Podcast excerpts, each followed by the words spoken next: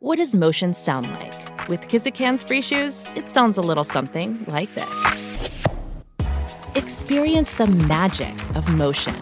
Get a free pair of socks with your first order at kizik.com/socks. The longest field goal ever attempted is 76 yards. The longest field goal ever missed? Also 76 yards. Why bring this up? Because knowing your limits matters, both when you're kicking a field goal and when you gamble. Betting more than you're comfortable with is like trying a 70 yard field goal. It probably won't go well. So set a limit when you gamble and stick to it. Want more helpful tips like this? Go to keepitfunohio.com for games, quizzes, and lots of ways to keep your gambling from getting out of hand. When you need mealtime inspiration, it's worth shopping Kroger, where you'll find over 30,000 mouthwatering choices that excite your inner foodie. And no matter what tasty choice you make, you'll enjoy our everyday low prices, plus extra ways to save, like digital coupons worth over $600 each week. You can also save up to $1 off per gallon at the pump with fuel points. More savings and more inspiring flavors make shopping Kroger worth it every time. Kroger, fresh for everyone. Fuel restrictions apply.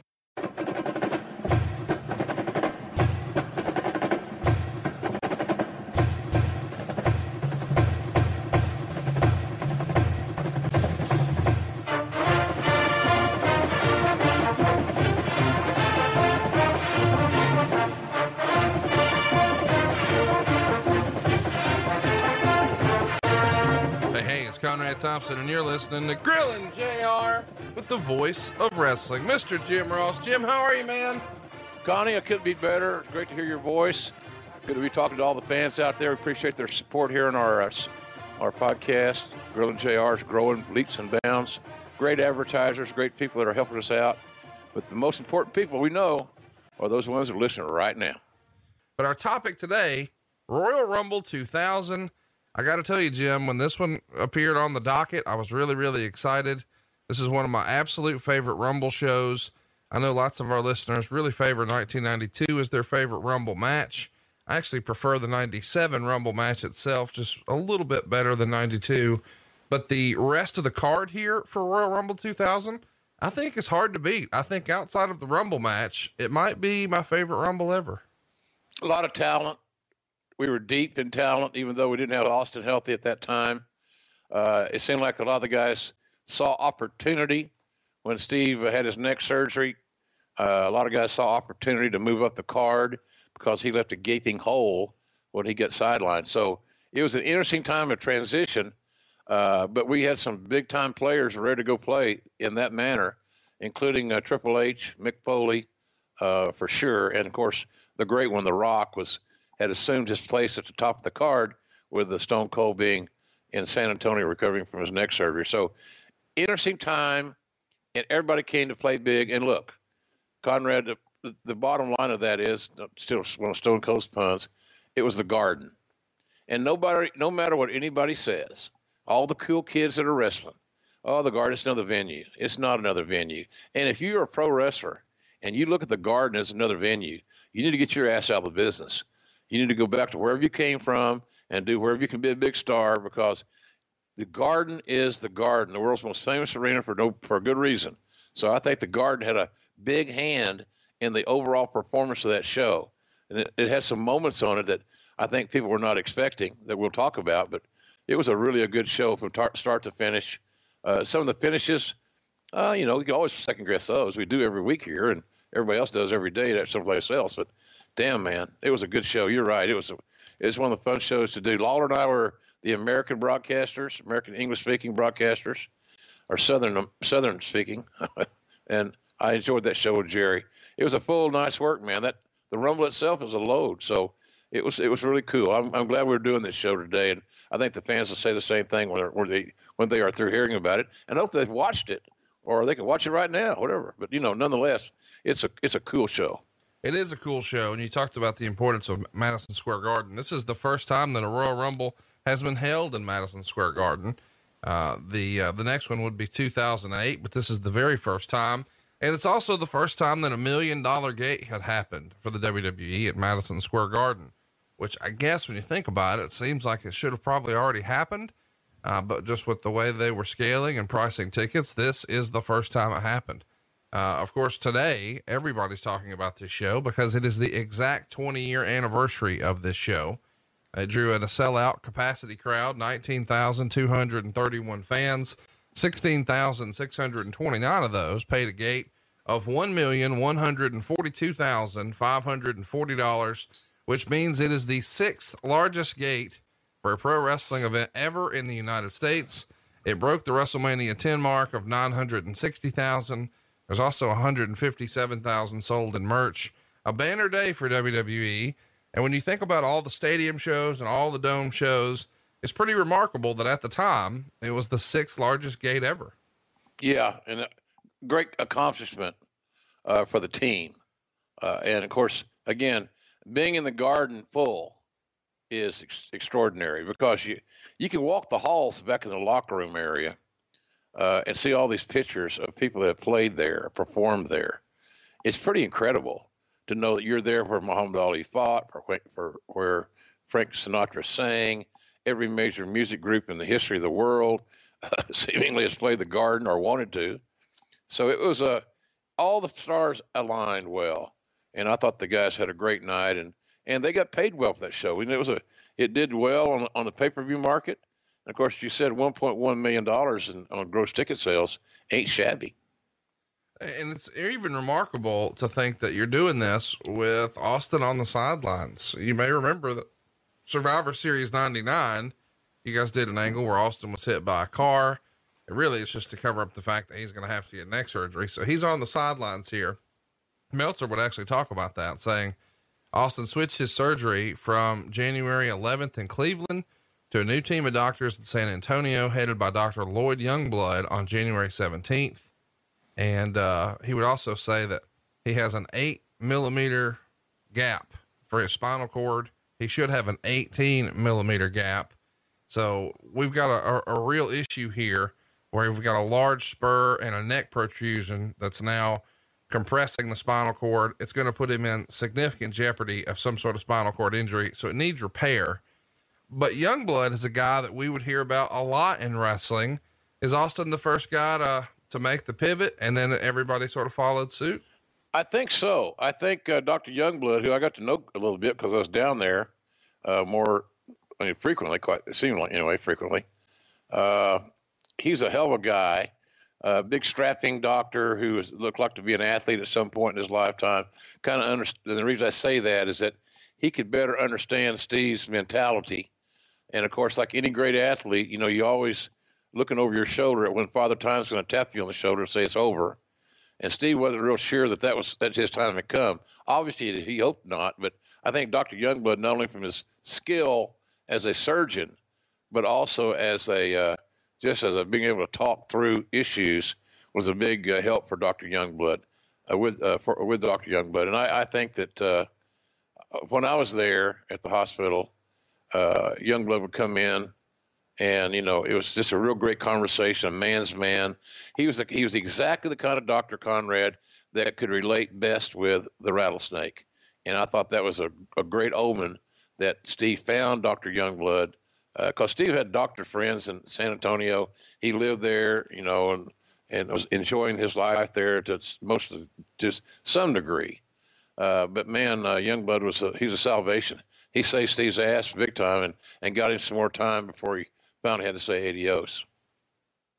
Let's talk a little bit about uh, the other big top star in the company, The Rock.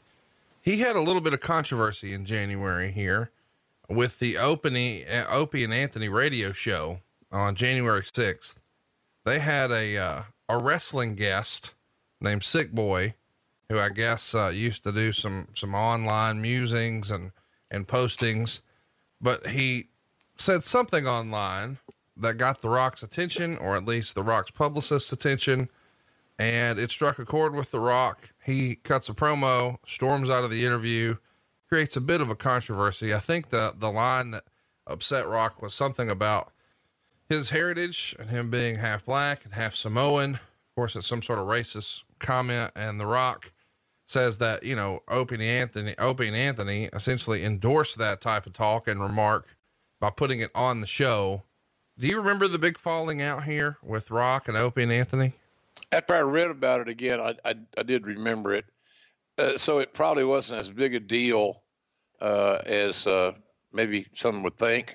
Uh, it was a big deal for uh, Dwayne, obviously, uh, and well, and he did the right thing as far as having an issue with it because the the quotes that this sick boy guy was was doing allegedly were kind of kept from Rock. So, you know, Opie, Opie and Anthony had it was a big deal. I mean, that's a good get, good interview. He's selling books. Rock was getting it, building his brand, and and they had a very popular show for many many years. So, uh, but a lot of it was just satire and tongue-in-cheek humor. But he did Rock didn't think it was very funny, nor did anybody else that knew Rock and respected him. So it was. Uh, I'd never heard of him doing anything like that before or since. Uh, so I, I, admire his integrity on that, even though it might have cost him some book sales or whatever, made him might have made him look bad. Uh, he didn't give a damn. Uh, he expressed himself. He's still on the show for a good while before he took before he took up powder, and uh, and I and I think that he did the right thing. Quite honestly, I mean, of course, I'm biased. I'm going to defend the guy to the end of the earth. But look, you can't. You go into a show, you feel like you're trapped, you're bushwhacked a little bit, and and it's all about race and talking about your father's heritage and your mother's heritage. Uh, and while we're at that, by the way, we certainly want to say uh, our condolences to Rock and his family for the passing of his father not that long ago. And Rocky was 75, Hall of Famer uh, and really was a unless you got in the wrestling business like I did in the '70s. Uh, uh, I'm thinking, you know, he he the '70s was a unique time to be an African American in wrestling. All the bosses were white men, and unfortunately, many of those white men were racist.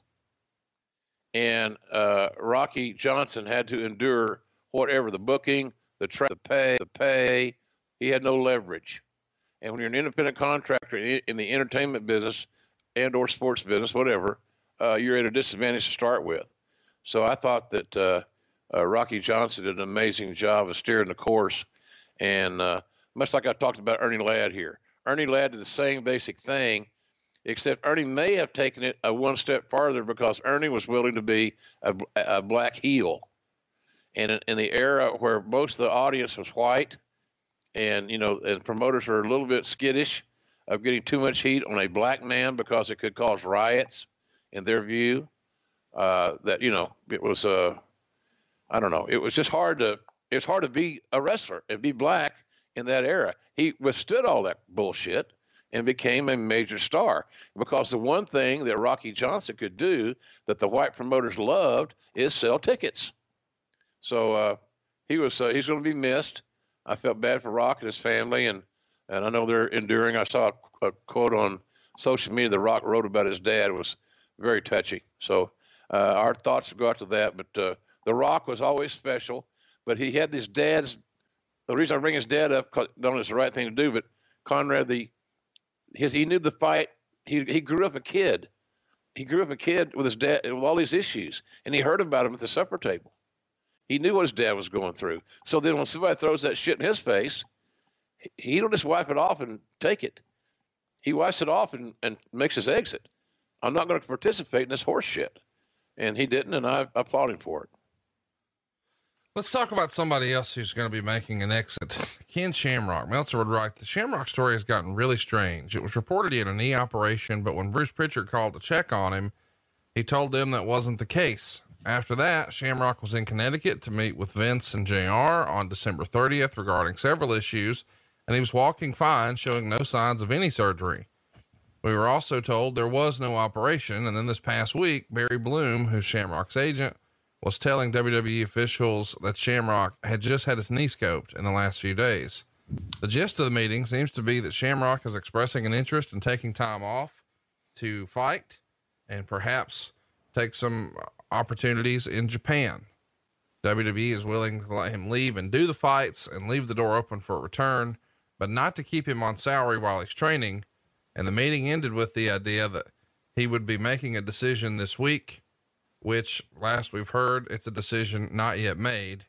Of course, we know Ken Shamrock's gone not too long after this. What do you remember about the gist of the meeting? Well, Kenny wanted Kenny was not through fighting.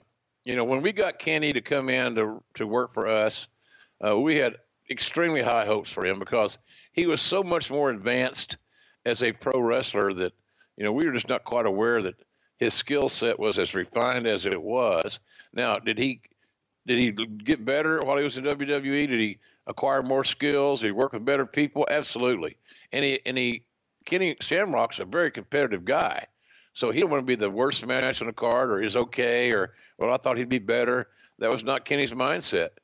So uh, but he, he the thing about it was he wasn't through fighting. He didn't have the MMA out of his system yet. And because he had had some uh, time on WWE television, which built his profile, built his own personal business and awareness, uh, he was offered some very lucrative money for two or three MMA fights. And I believe they were in Japan, which also would have probably migrated to the States at some point in time. But it was just not something that, that we felt like we could bankroll because uh, he was making big money. I don't mean probably Ken was making, I'm guessing, somewhere between two and four, 250, 400 grand a year. And we just didn't have the, the funds at that time in Vince's mind to bankroll that while he was away fighting. Because here's what you got you got him on payroll, you're, you're paying him big money. So what do you do if he gets hurt? Now whose check is he on? Uh, and he's still going to get paid from the fight people, but we got we can't use him now in wrestling because he's hurt. But we're still we're still got the ticket, we still got the tab. It just didn't make all the sense for everybody. It wasn't a win-win. Uh, I said many times, if Kenny Shamrock had stayed in WWE when he was just getting rolling, and not had taken those, uh, not left to go back to the to mixed martial arts, he could have very easily have been at the top of our mountain. I've always believed that Kenny Shamrock had the ability, and the mindset, and the look, and the believability to be a top star, but he didn't get the MMA out of his system and uh, that was we and we you can't Conrad you can't curtail that. It's in his blood. So uh, you know we always let the door open, but for whatever reason, you know uh, Kenny's kind of entrepreneurial spirit, free spirit as well. It just never did work out that we came back around together, even though we had we had talks with him ongoing at different times.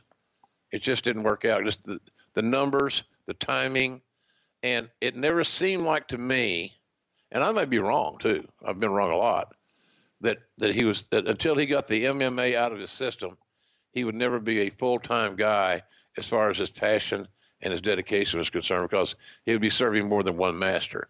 And damn boy, it's hard to serve multiple masters when you're in the WWE. You got one master, one company, and you got to hang with that. And sometimes that's very challenging. Well, he was probably sleeping easy at night because a couple of years after this, uh, he's having his probably highest paid fights ever, like UFC 40 with Tito Ortiz. It really is uh, the UFC that first made Dana White's opportunity profitable there with the Fertitta brothers. It was a huge sellout, lots of attention with him and Tito, and and they were off to the races after that. That's when sort of the big money started to roll in. So, hindsight being what it is, it may not have been a bad decision, but let's keep it moving here and let's talk about uh, something you said on Wrestling Observer Live. Uh, Meltzer would report that you were looking at putting Amy Dumas, Miss Congeniality, and ECW, and Papi Chulo together, and they may be introduced in the next four to six weeks.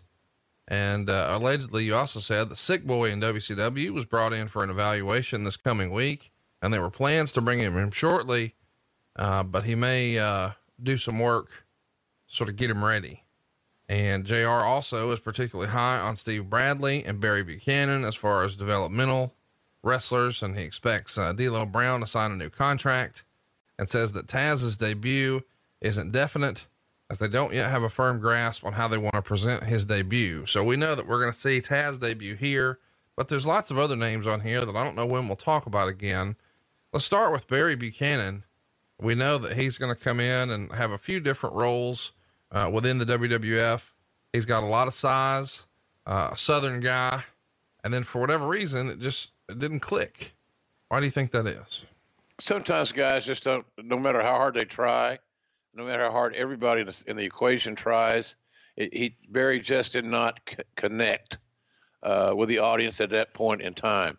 There was, n- uh, we never brought a better human being, reliable, trustworthy, uh, a great uh, addition to any locker room than Barry Buchanan, Bull Buchanan, wherever you want to, you know, he, and he went through a lot of incarnations. B squared. Always, yeah. always willing to try something, you know. So uh, it, it's just sometimes people just don't click and connect, and and maybe that's part of the promotion's fault by not finding something that was more click worthy, perhaps you might say.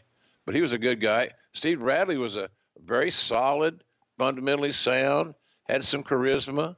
Uh, what a giant of a guy. Barry Buchanan had that the size that the WWE always coveted.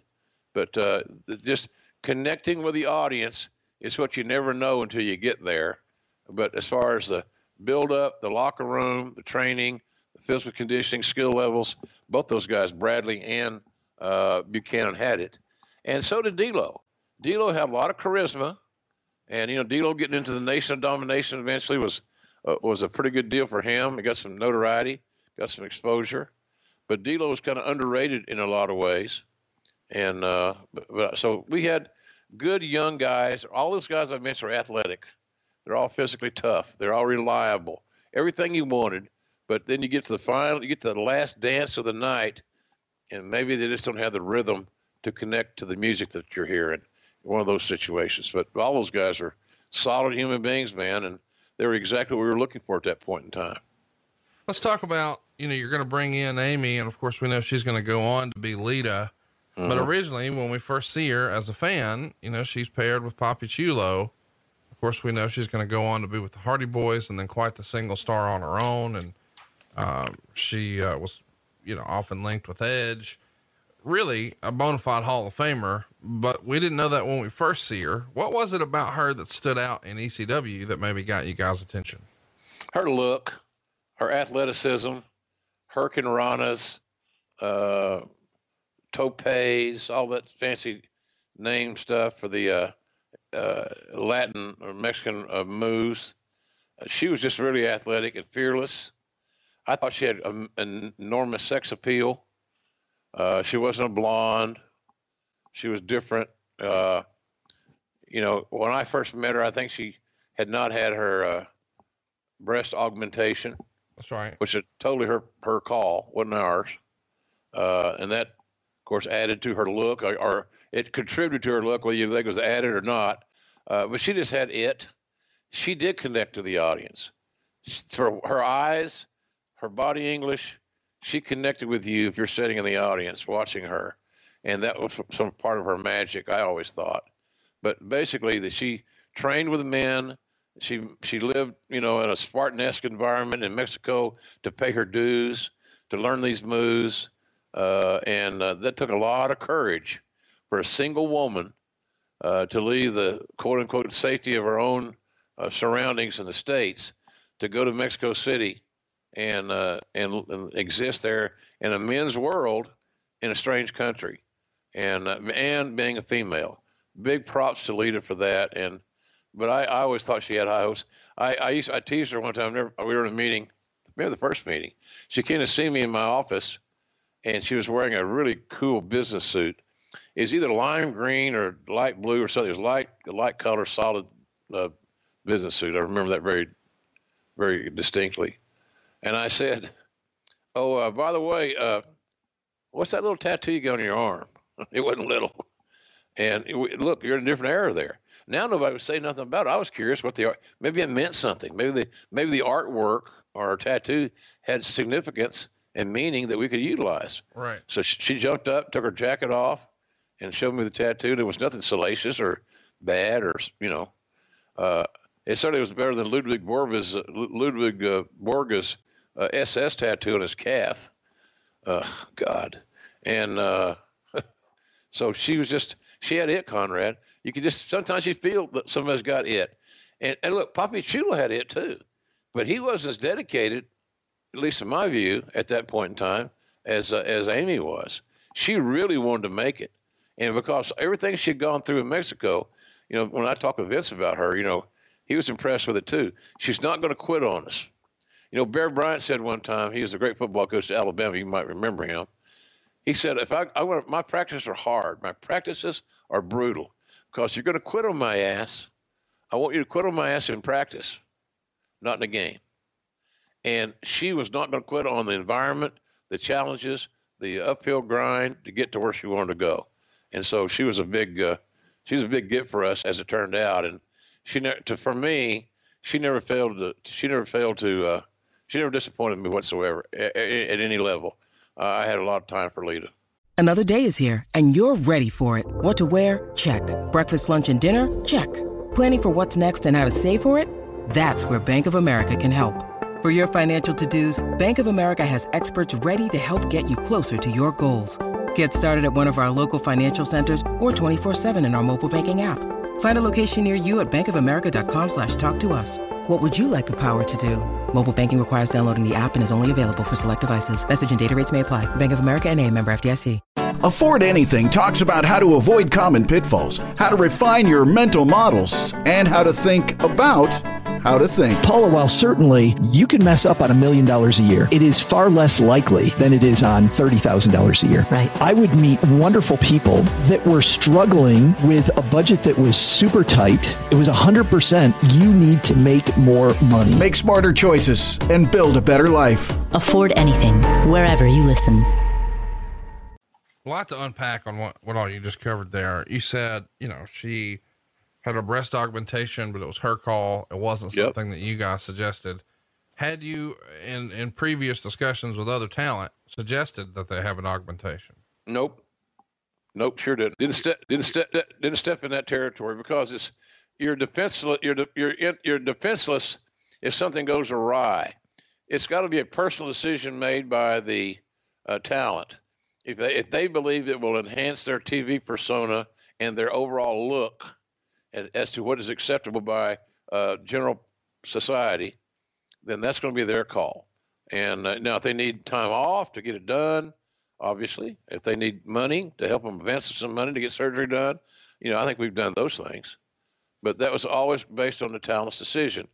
And uh, I, I, you know, it makes people roll their eyes at this one, but you know, it just wasn't my place to tell you to get your uh, get a, a boo job, and then something go wrong, and you did it because you felt like you were compelled to because your boss said to, and now you get uh, issues uh, the WWE's got a problem. So that's kind of where we were with that. We just never did that to any. And some, I'm sure there's going to be somebody says, "Well, I knew if I didn't do it." Yeah, okay. Well, yeah, that's what I was going to say is, do you think some talent, some female talent would say this was our sort of equivalent of when guys would say, well, no, they didn't tell me I had to take steroids, but I knew if I didn't, then I wouldn't be on TV. And it becomes this artificial psychoanalysis and you get in your head and you wind up doing it. Look, look, the other thing I wanted to ask about, cause I don't think we ever talked about this. You said Ludwig Borga had an SS tattoo on his calf. How did you guys find out about that? And, and what was the plan of action? Well, I guess I think somebody saw him in a shower. I didn't look. At, I didn't. I didn't have guys do you know body cavity searches or nothing, man.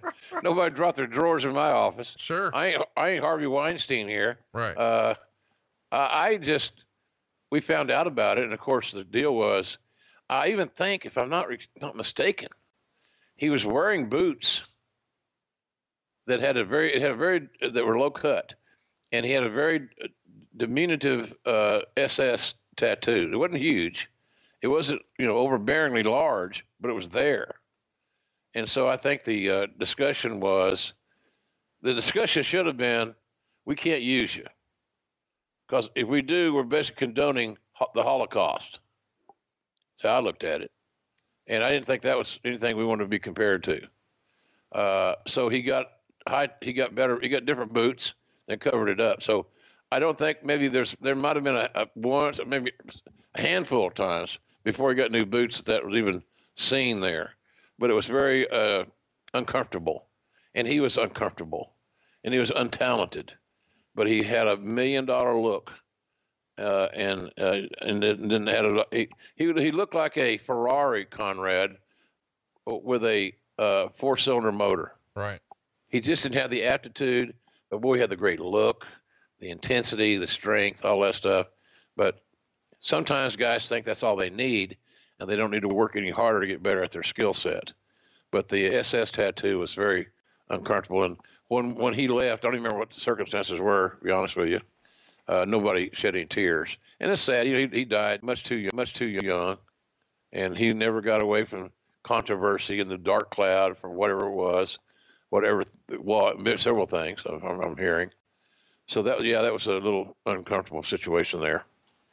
Let's keep it moving. Let's talk about somebody who's coming in. Tazz, as we know, is going to be coming in, but there's rumor and innuendo that Kevin Nash is unhappy and he may be getting cut loose from WCW. Meltzer would say the WWF hierarchy had a meeting regarding making an offer to Nash if he were to cut loose from WCW. The mood was very strong not to bring him in and that he's doing the company far more benefit as a cancer in the other locker room so I'm curious, JR. I, first of all, there's a lot going on in WCW. We're going to talk about that in a minute, but the idea that Nash might be available and you guys don't want him, that sort of jumps well, off not, the page. Not every, not everybody didn't want him. Uh, and you know, I, I'll be fully transparent here. Kevin Nash has been a friend of mine since I met him, uh, uh, at the, the Cheetah when he was, he was a bouncer Gentlemen's Club in Atlanta. So I've known Kevin for long before he got in wrestling business. Uh, I think Jerry Brisco may have introduced him to me. But you know, play, playing you know, a guy that's a good-looking guy that's got a, a, a, athletic body that's seven feet tall. You can't just not look. Yeah. If you believe that he has a the he did have the he had the look, the appearance of a star, and he had the desire to leave the the bar business, the gentleman's club business, and uh, get into wrestling.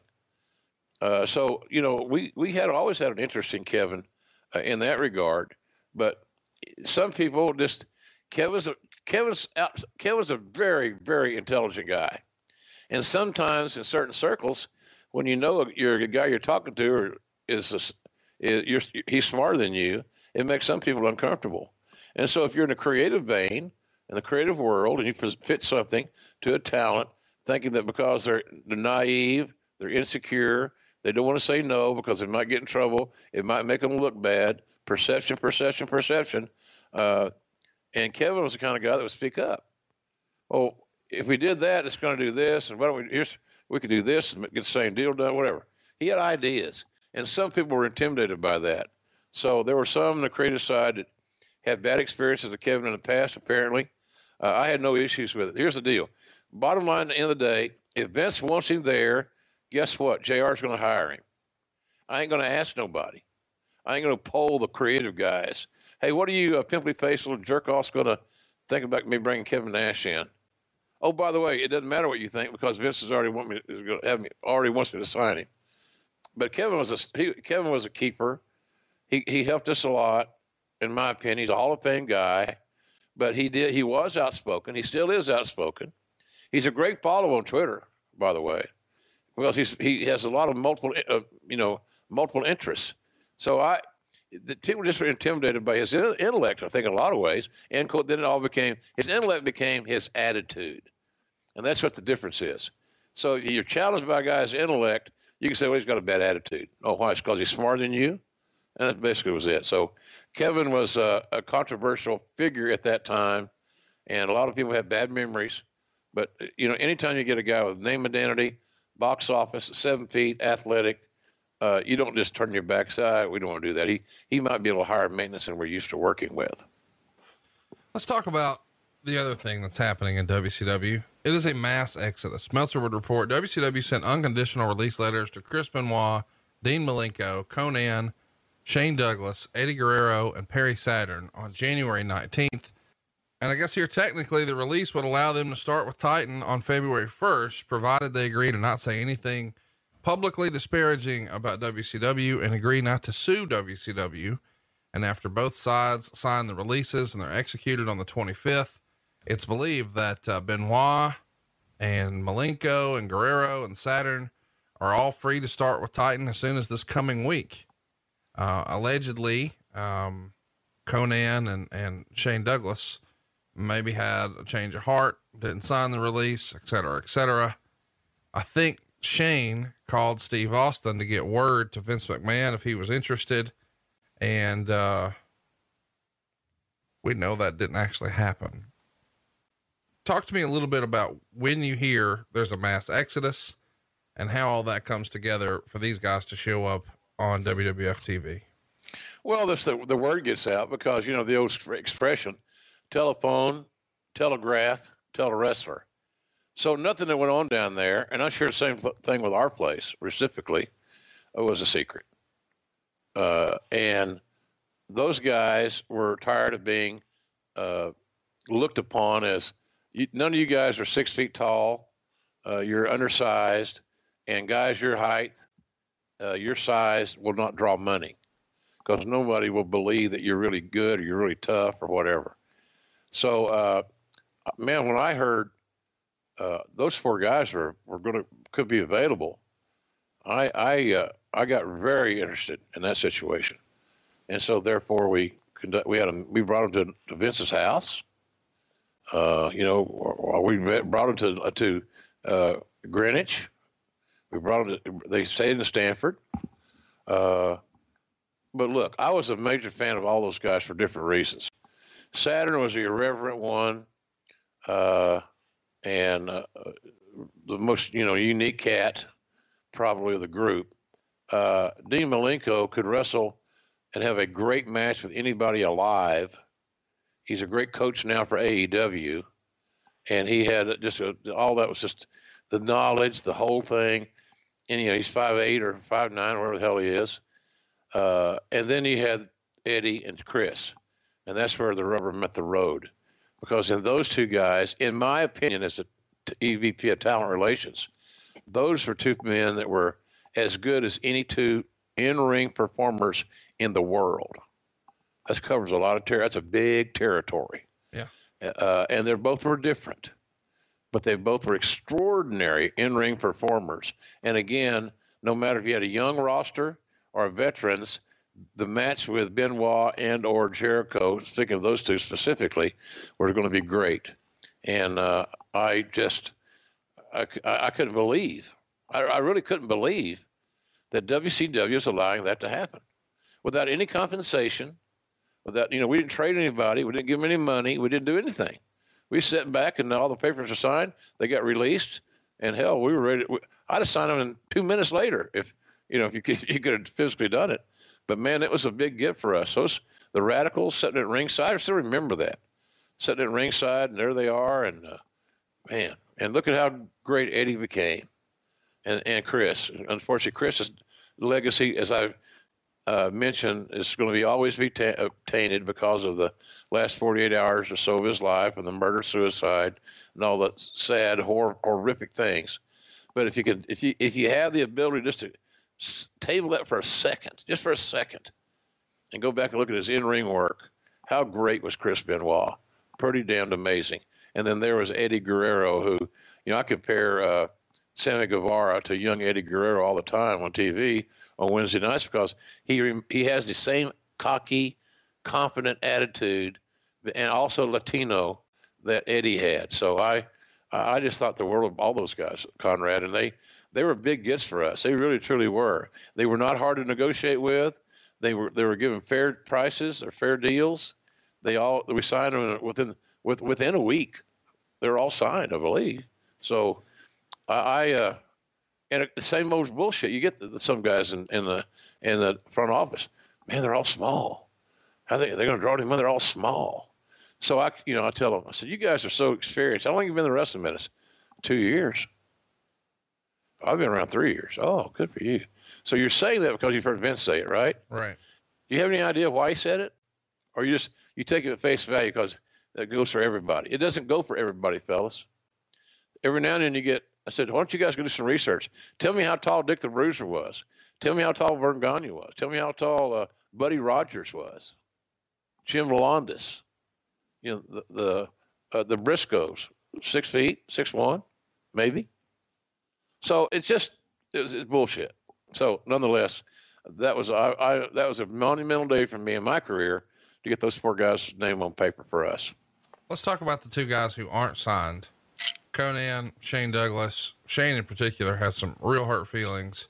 He supposedly, you know, he's with uh, all these guys on the WCW faction, the Revolution, and uh, they had all sort of made this pact that we're all going to go together the rumor and innuendo of some of these guys who hadn't been to the company felt like maybe Shane had a little bit of stink on him and he may actually hurt their leverage and ability to get a deal if they really do try to stick together to the point that they all make plans to go to Connecticut and don't tell Shane.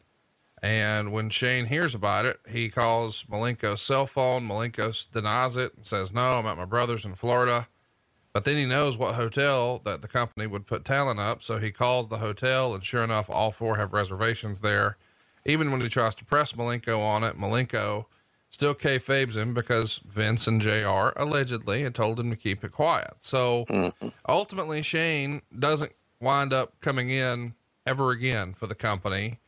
And a lot of people want to know, hey, what's up with that? Everybody made some sort of comeback, whether it was the Ultimate Warrior or it was, uh, you know, Bret Hart. Anybody who left on bad terms still found a way to sort of mend those fences and get back. Shane Douglas feels like the exception to that. Why would that be? Well, I think he got bad advice from his lawyer. First of all, he didn't sign his release, and if he's still under contract, Conrad, I, I can't, I can't go talk to him officially about a deal. You, you, if you're un, if you're unencumbered, as the other guys were, because their lawyer didn't give them that advice, so they became free agents, immediate free agents, and we grabbed them up. I believe, at least this I would, this is what I would have done. I would have signed uh, Shane Douglas in a heartbeat, but I can't do a damn thing until he's released, until he's free and clear to go. Uh, I think he got some bad advice. And the thing about Shane, and I'm sure he still gets his feathers ruffled with this whole uh, endeavor. I'd like to say, hey, look, I've been pissed off at different things in my career as well, and some were right, rightfully so deals, and some were not. Some were my ego deals. Uh, but I I like Shane's game. He's he's talented, but I think his biggest enemy was him. Sometimes he's second. You know, he had he's a very intelligent guy, and sometimes those intelligent guys uh, go down a road that they don't need to be traveling, and they get too down far down the road and they can't turn around. I think that's kind of what the situation here was. You know, he was very outspoken about his negativity for WWE at various times. He didn't do himself any favors, but the when the, the time uh, to strike was when the other guys were getting their releases and coming in. And I fully believe that uh, between their endorsement and mine, that Vince would have hired, would wanted me to hire him. It just didn't work out. It is unfortunate. He had a very lousy experience the first time as Dean Douglas, and that was bullshit. That was not his fault, but it was, uh, you know, he was not, uh, he wasn't popular with the other kids, you know, so to speak. But I don't. I, I feel badly about that situation. But you know, time goes on, and you got to move on. And hopefully, he's moved on with this situation. I've seen him a few places since then. You know, obviously, well, always cordial. He's a nice guy. He's Jan's hometown of Pittsburgh. He's got that Pittsburgh uh, wrestling background. You know, the, the, the great Bruno Sammartino established all those dudes, Dominic DeNucci, and all those cats. So he's just, I don't know, man. It's just it was a bad timing, and he got on the wrong side, the wrong people. That person, those people were not me. I can promise you that. What about Konnan? Konnan's the guy who these days it feels like he has 42 jobs. He, he works with every wrestling promotion under the sun except WWE. He had a brief little run there a long time prior to this, but yep. never pops up again. Why do you think that is? I think his first run was considered less than successful. And sometimes when creative makes a miscue. Uh, they blame it on the talent. And I think uh, Charles Konnan, Carlos, great friend of mine, uh, was uh, kind of subjected to that. He's got a Carlos has got a great mind. He's very, very intelligent. His father's a lawyer, uh, and he's got a, and he's a, he's a great liaison. If you want to be diversified and you're going to increase your Latino uh, populace in your company, it's hard to beat him as your guide to talk to talent and work out finishes and things of that nature. But that, that's a story there. I just think that his first deal, that Mac, what was the mass deal he had, I don't know, it didn't work. And so instead of just saying, well, it was it was an ill-fated idea, the talent did his job, we just didn't do ours. I never heard that discussion made in that regard. So, uh, and WWE missed a good guy there. It's they missed a guy that could have been a, a real contributor it feels weird that he's never even been back to work behind the scenes. I mean, you guys gave shit gimmicks to guys like Glenn Jacobs that, you know, didn't get over, but he still had an opportunity to come back and try something different. And eventually it hit. And clearly that happened for Konnan, you know, in WCW, where he had a much different presentation than Max Moon or whatever silliness was tried Yeah. with Titan. But behind the scenes, to your point, you know, if he is this well respected, great mind for the biz, it feels like, man, there would have been a spot for him somewhere. Do you think he just wasn't a WWE type guy? It just wasn't. Maybe, maybe polished, but that's the thing about until you get to know the guy, you don't realize just how intelligent that he is. And I don't think anybody took the time to get to know Charles. I give him about three names here. His real name's Charles. Sure. I call him Carlos. He told me when told me on the cruise last year. My friends call me Carlos Jr. I said, "Okay, Carlos." We bonded right there. I'm his friend now. He's my friend, and I and I I, I, I am very proud of that friendship. But he has a lot to offer any company because not so much in the ring anymore, Sure. but his mine. He's a play caller, and he can help call good plays and help make uh, stars better, all stars. But certainly, he can communicate best with uh, many of the young Latino stars because many of them grew up idolizing him. That's like these kids at uh, Adam Cole, those guys at uh, NXT. Those guys talk about how great it is to have Shawn Michaels around. Guess why? He's a great teacher, and they grew up idolizing him. Right. So he does he has he doesn't have to convince them that what he's telling them is the right thing to do. They know it's the right thing to do because they've seen him do it and execute it and be successful. So I, the same thing holds true for for uh, Konnan and his uh, his uh, uh, luchador friends. So yeah, good guy, man. I he, and like you said a while ago, he does seem like he's got about hundred jobs. He's he doesn't lack for work. No, I mean, that's the thing. He's working with literally every promotion but WWE in some capacity. Let's talk about Sable. Uh, Wade Keller would report that Playboy has settled its lawsuit brought by the WWF over the use of the name Sable in promoting Rena Mero's second photo spread. Playboy was said to have made an undisclosed cash payment to the WWF and will provide some free advertising and royalties from future sales of the issue. And in September, a federal judge ruled that the magazine was wrong to use the WWF trademark moniker Sable in promoting the issue after Mero was no longer associated with the WWF. What do you remember about this? This is uh, another weird deal where, you know, Sable's out of here, but we're still dealing with it. Oh, big old pissing contest. Probably was a lack of communication. Could have probably solved all those issues without having to have a lawsuit and have legal fees and bad publicity. If that, if you want to perceive it to be that way, uh, at WWE, we were right all along in that deal. There was no. I think Playboy just thought that they didn't do their due diligence. Uh, they thought that because one of their former stars is on the again on the cover of Playboy, that was going to be good for our business, and that may, may have been right on that deal. It's just the fact that simply legally they didn't have the right to utilize the trademark owned by WWE. Arena did not own Sable. That WWE owned Sable. So if you're going to use our character name, you need to pay us something. And so they worked it out, and I think that settlement was done pretty damn quick. I don't think Playboy they realized the error of their ways. But here's the other thing about that: she sold. sold it's like that lady in that commercial. My she shed burnt down, Sheila. Uh, I think that. Uh, Records. She set records. oh my God! Yeah, and it's it's interesting because you guys' association with Playboy would continue for years and years. I mean, I think you had folks appearing in it as late as like 08. So um the partnership would continue. Something that didn't continue though is the WWF nightclub. We should mention that uh, it opened around this same time and Wade would report that uh, the festivity started at 6:30 on a Wednesday and the entrance to the party was by invitation only, but it included all of the company employees and their families and sponsors and their families, and of course, the local media and celebrities. And there's lots of uh, traffic siphoned off uh, where people can sort of gather around the area where they're not invited. They just want to sort of be around. There's an open bar and catered food, and it's a who's who. Of course, the McMahon family's there, and you're there, and Jericho's there, and Angle's there. What do you remember about this, uh, this big idea that ultimately we know wound up not being a successful one? The sad part about the idea was that it should have made money. I think it did make money for a little while. Uh, the general manager of the club, you know, was caught embezzling a lot of money. Uh, went to Rikers Island, uh, had an extended stay there. Uh, so there were issues in, in management, uh, which failed the, the situation. Great location. Hey, the location is still hanging and banging. It's just under another name. Uh, um, and and uh, you know, you're here. You are downtown New York City or Times Square.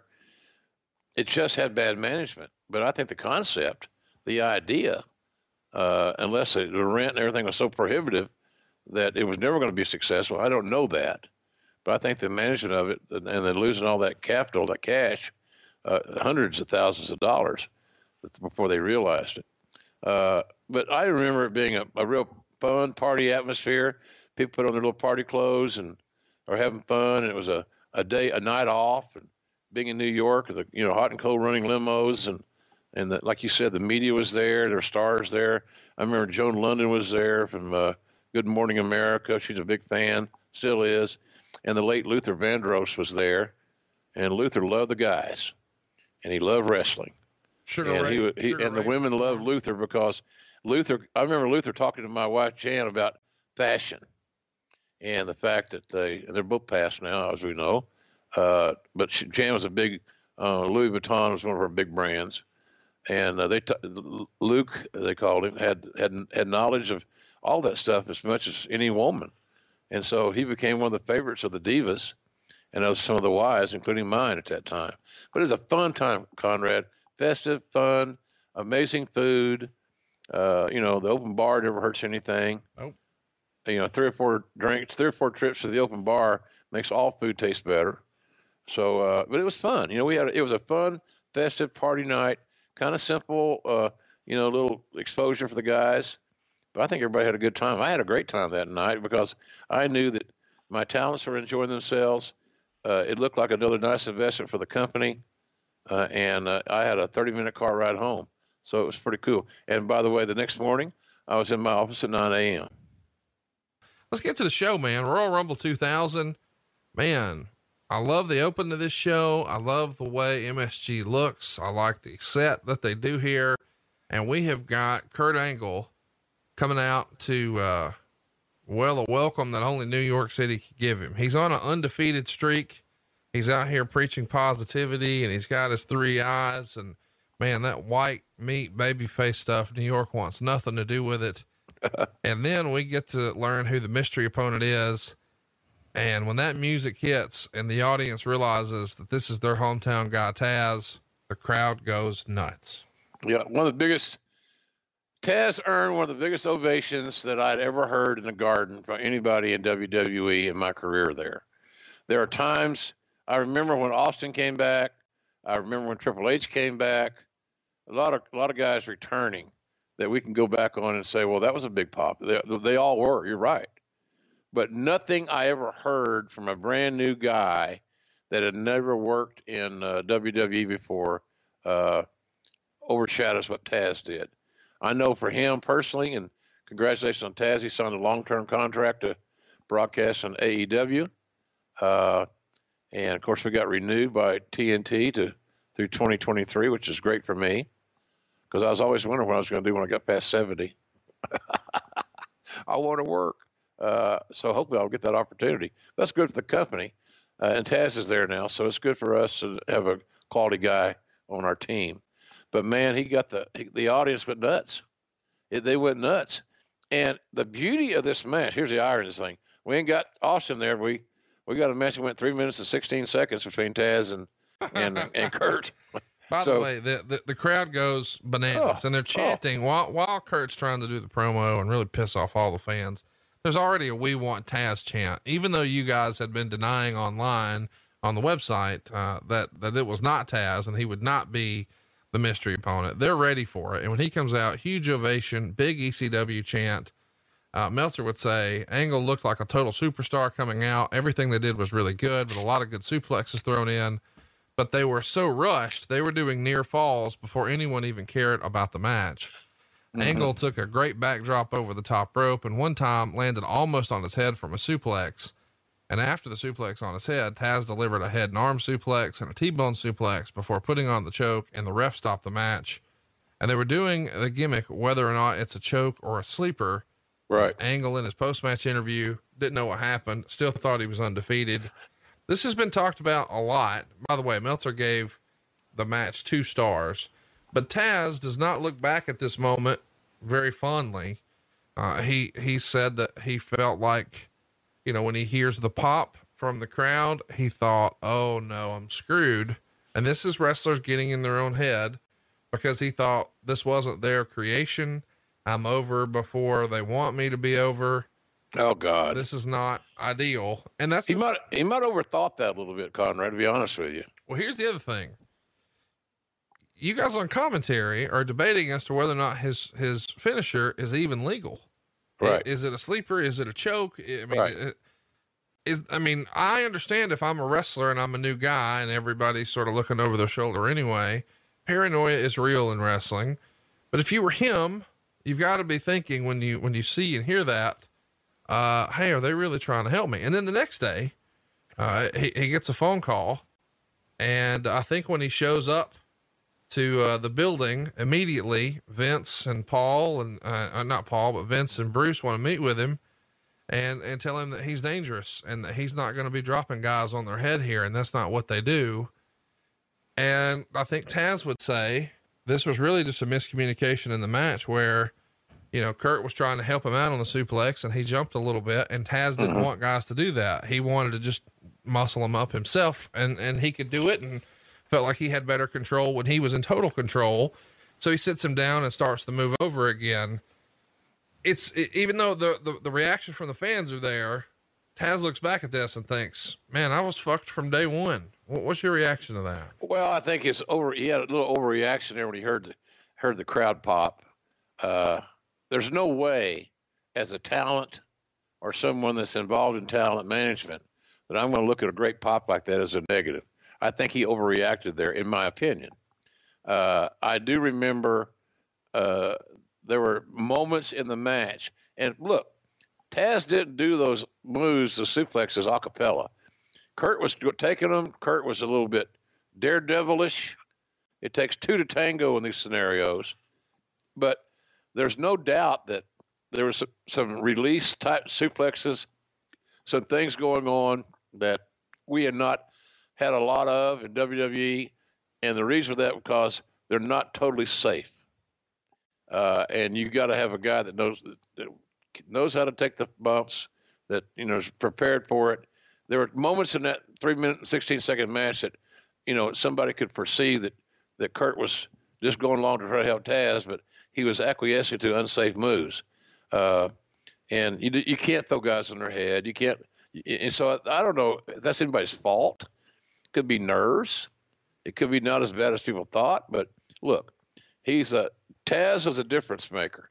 I I remember I can see in my mind as we speak right this very minute that my secretary handed me a, a note from a phone message from Pete Peter Senerchia. So I, the first thing I say, who the fuck is Peter Senerchia? Well, he said he you, you'd know who he was. He's he's a he's one of the he's one of the boys. So hell, I didn't have any idea who Peter Senerchia was. I knew his real name. I knew, I, knew, I certainly knew Tazz was, but I didn't know Tazz what Tazz's real name. So uh, I I did some some some, some uh, investigative work, and oh, that's Tazz. And Tazz is very leery. Very Tazz is still, you know, he's a very he's, he gets unsettled too damn easy. I I kid him about it. Uh, so that was the deal. He he just, I think he was a little bit paranoid. He still is paranoid in a lot of ways. Uh, he shouldn't be. He should be. He should be sure of himself. He's got great ability, but I think that whole thing was kind of blown out of proportion. And I don't know how comfortable he was once he got with us. And then I can tell you that not too long after that, he tore his pec. I think a tricep. He tore something, and he was concerned. I remember Bruce and I talking to him. I said, "Look, here, here you're not going to. We're not going to turn you loose. We're going to pay for your surgery. We're going to pay your weekly until you, you know, while you're healing, and then we'll hope to get you back to work." And uh, that was the bottom line of that deal. We weren't going to screw you around. We're not going to screw you around, and we didn't. But he had never been in an environment like that. He felt totally that he was going to be protected and taken care of. But he, a lot of guys didn't like Tazz because he got over at five eight, and again, it's that same old deal of uh, size matters. And and if you're if you're if you're six three or four, you're going to endorse that all you can because you want Vince to not change his philosophy. But he goddamn sure changed his philosophy during this whole period of time because we got Tazz in there, we got Benoit, we got Malenko, Saturn, and lovable God bless him Eddie, and none of them were six feet tall. So a lot of things happened that was going against the grain of uh, some of the power brokers behind the scenes, and certainly some of the creative guys that heard Vince say over and over, "He's too short. He's too short, and you got to be bigger. We got to be bigger. You got to be able to project." And so they bought it, and so a lot of those guys were always on the other side of the short guys I was recruiting. We should mention this is uh, a pretty important moment in Tazz's wrestling career. It's on a WWE DVD somewhere where he says something like when he broke into wrestling, he had three goals. You know, one to make a living in wrestling, two to hold any championship belt, and three to wrestle in the garden. And this sort of, you know, finish his his last goal. And he sort of overcometh that on his ride to the building. And he talked about that on I think it was the rise and fall of ECW, where he talks about calling Paul Heyman, where things didn't exactly go as planned. He hadn't been on the best terms with Paul on the exit, but he handled his business and, and now he's overcome with emotion and wants to call and talk to him on the way in. And he's about to wrestle an Olympic gold medalist and hand that gold medalist his first defeat in the garden. And you're debuting at the first million dollar gate in the history of WWE in Madison Square Garden. Big moment. So go back and watch this. This is a, a really special moment in wrestling history. Uh, but the next match, man, it's another barn burner and, and this is worth the price of admission here. It's the Hardy Boyz and the Dudleys. They're doing a double tables match. The rule here is you've got to put both members through a table. And again, we're not getting a lot of time, but we're making the most of our time. 10 minutes, 18 seconds. Meltzer gives it three and a quarter stars. I absolutely love it. The big spot here, of course, is uh, we've got Bubba taking the Nestea plunge backwards off the balcony through a bunch of tables. We've also seen uh, Jeff Hardy do the big dive off the top. Just really a remarkable match. And this crowd is ready for it. They're hot, and, and the crowd really adds a lot to this match. I loved it. Watching it back was a real treat. All four of those guys have the ability and still do, in a large sense, in my view, to connect with the audience. They know their role. They knew what what their position on the team they were playing. They got it. Uh, and you know, I hope Jeff gets back on track, but it, getting back in the wrestling business full time is not good for his health. He should he should pass. That's just good old JR's advice. It ain't your obligation to get back on the front line if it's not doing yourself any favors. Matt Hardy's one of the great minds in wrestling, in my view. I think Matt Hardy could help a lot of people, uh, and he should be able to help a lot of people. You know, these two kids, I, I signed them, the Hardy Boyz and you know, one of the neat stories they told me that they were raised by a single father who was a male, rural mail carrier, and uh, that they made their own uh, wrestling gear off an old sewing machine that I guess their mom might have had at one time. They made their own gear, teenagers, and uh, they weren't big muscle guys, which we all remember. But God dang, they had great passion and they had amazing courage, so they were special. And uh, Matt's really special now, and I I'd love to work with Matt again someday, uh, and hopefully I will. Uh, but Bubba, you know, you hear Bubba's great work on Busted Open with Dave LaGreca and all those cats. Uh, he Bubba's got a great mind, and between Bubba and Matt, not discounting the other two guys, but between Bubba and Matt, you had two, what I believe could be great bookers, uh, calling the shots of their match, and they made those matches extraordinary. So you're right, Conrad. I, you know, Meltzer gives it a three uh, stars and a quarter. I, I, might I might venture to say he might have been a little low on that. Yep, I would agree. Really a special match. Go out of your way to see this one. Uh, it's just fantastic, and uh, these guys, you know, are hitting on all cylinders here. Next up is something interesting that we could probably not ever see again. Uh, it's a Miss Royal Rumble bikini contest, and it was pretty strongly promoted leading into this that there were going to be judges, including Edge and Freddie Blassie. It turns out that there's no Edge, no mention of him whatsoever. Instead, the judges wind up being Freddie Blassie, Sergeant Slaughter, Tony Garea, Fabulous Moolah, uh, Johnny V, and Andy Richter from the Conan O'Brien show. Ivory comes out. Uh, Terri's here. Uh, Jacqueline is doing her thing. Uh, BB, who a lot of people may have forgotten, you'll be reminded when you see her. She's great. Luna's here. Uh, Cat's here. And Meltzer's pretty critical. He says Ivory came out looking like a mid 30s woman bodybuilder with implants, which is basically what she is. Terri came out. And, and is that so bad? No, Is that bad? no. Does, did they mean that to be a knock or just an overall observation? Because Ivory fulfilled, she, she did so much good stuff for us. It's amazing. She took, uh, ex- she was an experienced, skilled worker, just like Jackie Moore. And they took their time and their patience to make a lot of these young divas uh, passable in the ring. So Ivory was a what a MVP she was, as was it was uh, Jackie. But when I read that, you know, about that that deal and uh, how he described that, I said, "Well, is is that wrong? You know, come on." He would also write Terri came out in a very skimpy one piece. Jacqueline did a total stripper routine. BB didn't get the pop you'd think. Lana refused, or not Lana, pardon me, Luna refused to disrobe and appeared to be very unhappy about even being a part of this, which I'm presuming is probably more storyline than anything. Cat, who was the only one in the group who had a body that didn't look like it was created by science, came out wearing a bikini made out of air bubbles that you would mail things in. That was Lawler's idea, by the way.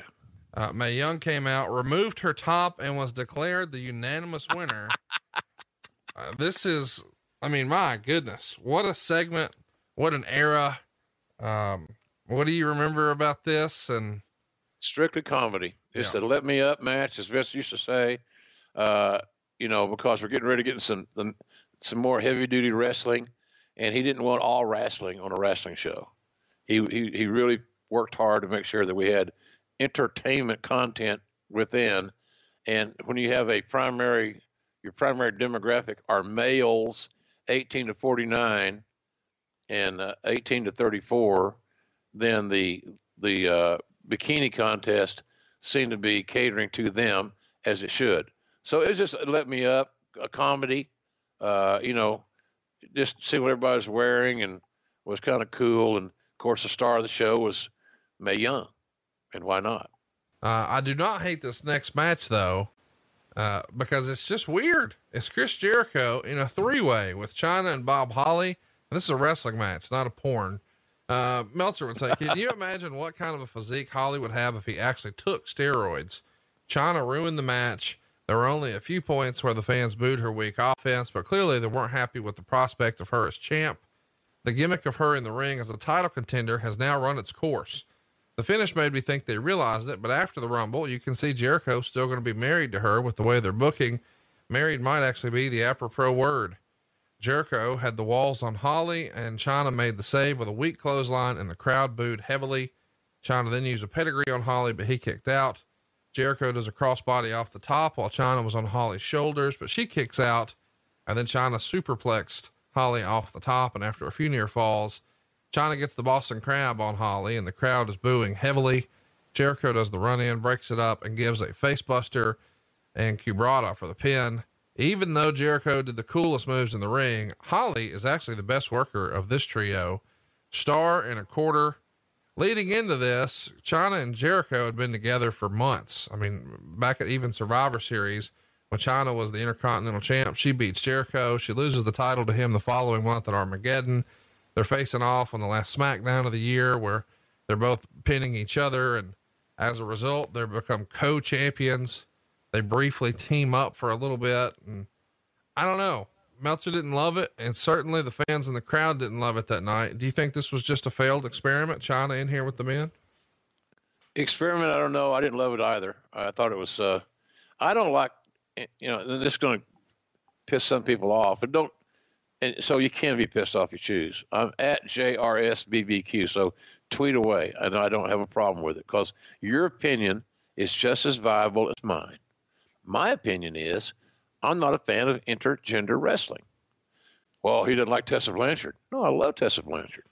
I'd known Tessa Blanchard since she was a little girl. Uh, I'm great friends with her, with her father. I was great friends with her grandfather, Joe Blanchard. So I got a lot of respect for the Blanchard family. This has nothing to do with Tessa per se. It has to do with the booking of intergender matches. And you can bet with the success that she has earned uh, in, in Impact Wrestling, there'll be other promotions, other and indies that will try to do replicate that while that t- strike while the iron's hot, so to speak. I'm just not. I think it's unrealistic. I've had these talks. I had long talks, and some were very stern with Joanie, who always took this shit personally. Well, you just don't want the women to get over it. No, I, that's stupid, Joanie. Joanie, that's not. That makes no sense. Why would I even want that? Look at it. What do I do for a living here? To get stars over. So we work on. I think it's a short-term deal. It's a hot shot booking, and it's an eye roller because it's really not that realistic. And boy, I remember, I remember when she uh, we talked to her about uh, wrestling, you know, being the women's champion. She could be our Hogan in that division. Oh, she didn't want to do that because she didn't want to wrestle the other women. And you know why that was true? Because most a lot of the other women, like Jackie Moore and like Ivory, were better workers than Chyna. Chyna had the look, the feel, the appeal, the charisma that the others didn't quite have because of her size. But the intergender thing was a pain in the ass. Uh, I, it was just, I, I, even the boys said, God, how long are we going to do this? Uh, the guy said, I don't want, I'm not going to sell for her. I'm not going to do this. Well, you know, of course, you're getting paid. You'll do what the hell you need to do to earn your money. But it's not, it wasn't a good thing. The booking wasn't good. And that's got nothing to do with Chris Jericho. I love Chris Jericho. He's the AEW champion. He's, he's the, reinv- he's the, he's the uh, reverend of reinvention. And, but it just was a loser from the start, the get go but he had to endure it, and and he went through it. Hey, Chris Jericho almost had to reinvent himself uh, again then to pull this stuff off because it's it just was illogical and didn't make a lot of sense to me. So if I haven't pissed all of you off that love the intergender stuff, you should love it. If that's what you like, then like it. I'm not trying to change your mind. I'm just telling you my opinion. I don't think it's realistic. And there's you know never a bloody nose. There's no. It was just it was like powder puff stuff. I just, I just didn't, I didn't like it, and and I don't think it. And of course, you heard the crowd in the garden, as you said, Conrad. They didn't like it. They shit on it, and you got Hall of Fame talent in the ring. They got doo dooed on, and because the fans didn't like the concept. What do you think of uh, putting Bob Holly in the mix? I mean, so far it's really been the Jericho Chyna show, and somebody had to lose. Okay.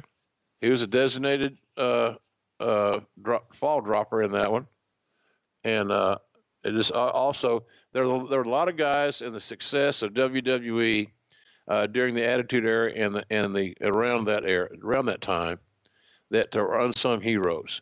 Bob Holly was one of those unsung heroes. You know, he uh, he he always showed up for work, ready to work his ass off, and to be the toughest guy on the card. And I love that attitude. I love that attitude. But there are a lot of other dudes that were on that roster as well that were kind of unsung. They filled in gaps, they filled in voids. And on this night, uh, the WWE needed someone to drop the fall in that match, and they didn't want to beat Jericho or Chyna. So Bobby Holly was the designatee, and he did a great job doing it. Let's talk about this match again, though, because Jericho, as we get back to this three way IC match, has talked about being in a spot where he's supposed to give Chyna a bulldog and somehow he forgets where he's at and he just yeah. draws a complete blank. And so he's just sort of standing there in the ring trying to remember what exactly they had planned ahead of time. Now, I want to be clear, that's not typical for what Jericho does, but no. these matches with Chyna, they had to lay out, you know, oh. A, B, C, D, E, F, G. And so it just wasn't registering and improv is out of the question. So set, finally, Bob Holly yells, Bulldogger, dumbass, in Jericho's direction. And he wrote, if Holly hadn't said anything, I'd still be standing, standing, standing there trying to figure out what the hell to do. So a fun moment in the match when you know that story and you go back and watch it because you see it and it's hysterical. And it's also pretty funny when we see The Rock do an interview and uh, he's doing something about a glass of shut up juice here. The Rock can do no wrong. He is by far the brightest star in wrestling here in January of 2000. And in a weird way, the timing couldn't be any better because without Austin around, it allows Rock to shine even a little brighter. It's all about death, baby. And Rock and Austin, the uh, the most amazing one-two punch that I would suggest ever in the history of the business. Uh, and uh, God dang, I, I, I go through my photos sometimes. There's a picture at, at, a WrestleMania. I can't remember when it was. It was, you know, last five, six years, I believe, uh, with me standing between Rock and Austin.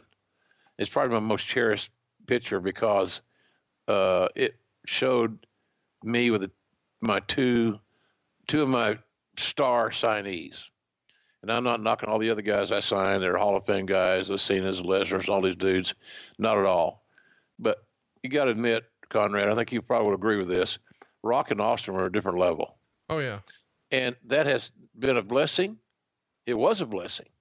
And it seems to be a curse right now because WWE can't find or get another talent over like level. Austin and Rock were. Yeah. And until that happens and talents break through and create their own way uh, and reestablish their own TV persona, et cetera, et cetera, uh, they're going to be where they are in that regard, which is not bad. Don't get me wrong, but it's not the automatic sellouts. You know, we go back to this garden show. This garden show had 19,000 and change in the building, sold out. Our friend Rafael Morffi was a promoter of that event. Uh, it it was a boom. It sold out, big money, as you, as we know, 1.1 million. And now that's not the case. It's not an automatic sellout in the garden. And the reason for that is the garden is attraction driven, like most major markets. The garden may be more so than any other. Attraction driven meaning the fans that come to the garden want to see what they perceive to be legitimate superstars. Yep. Austin and Rock filled that bill. No doubt. Let's talk about the next match here filled with Hall of Famers, New Age Outlaws in there with the Acolytes. They only get two minutes and 35 seconds. Meltzer would say total rush job. Acolytes hit their winning moves immediately, and referee Tim White was pulled out of the ring when Farouk had Road Dog pinned. X Pac does a run in when the ref isn't looking, gives Bradshaw a spinning heel kick, and Billy Gunn pins him with the famouser dud. So you've got you know, the New Age Outlaws are over like nobody's business. The Acolytes at this point are well established badasses. I mean, in real life and on screen, but they only get two minutes and 35 seconds. Mm-hmm. A, a, real rush job here. Why so quick? Did you guys think that you had too much on this card? I mean, the three way yeah. IC only gets seven minutes. The tag tables only gets 10 minutes. Tazz and Angle only get three minutes it feels like there's just way too much stuff because some of these matches just aren't given any time. Overbook card, trying to get everybody that we could on it, which I find ironic because you got uh, a, a, zillion folks in the in the Royal Rumble match. Right. Anybody that needed to be booked could have been booked through the vehicle of the Royal Rumble match instead of throwing some obligatory matches out there that had uh, no time to develop a story. If you don't have time to develop a story, then why are you doing the match? Uh, you know, why? It's sure as hell. Don't let a promoter tell you, well, because we're benevolent. Uh, bullshit. It was a miscue, uh, and it was overbooked, and and I and that was that's what it was. Because when you get to a certain part of the show, you know when you got to be off the air on on your satellite time. You know you're you're drop dead. We got to be off the air blank. And I think knowing what we had coming up, including the Royal Rumble match, including Triple H and Mick Foley, uh, that they needed the time to transact their business. The show was overwritten. You get midway through and shit starts getting cut. And uh, th- these guys are probably lucky they even made air, but they go in, they bam, bam, thank you, ma'am. Two minutes and 35 seconds.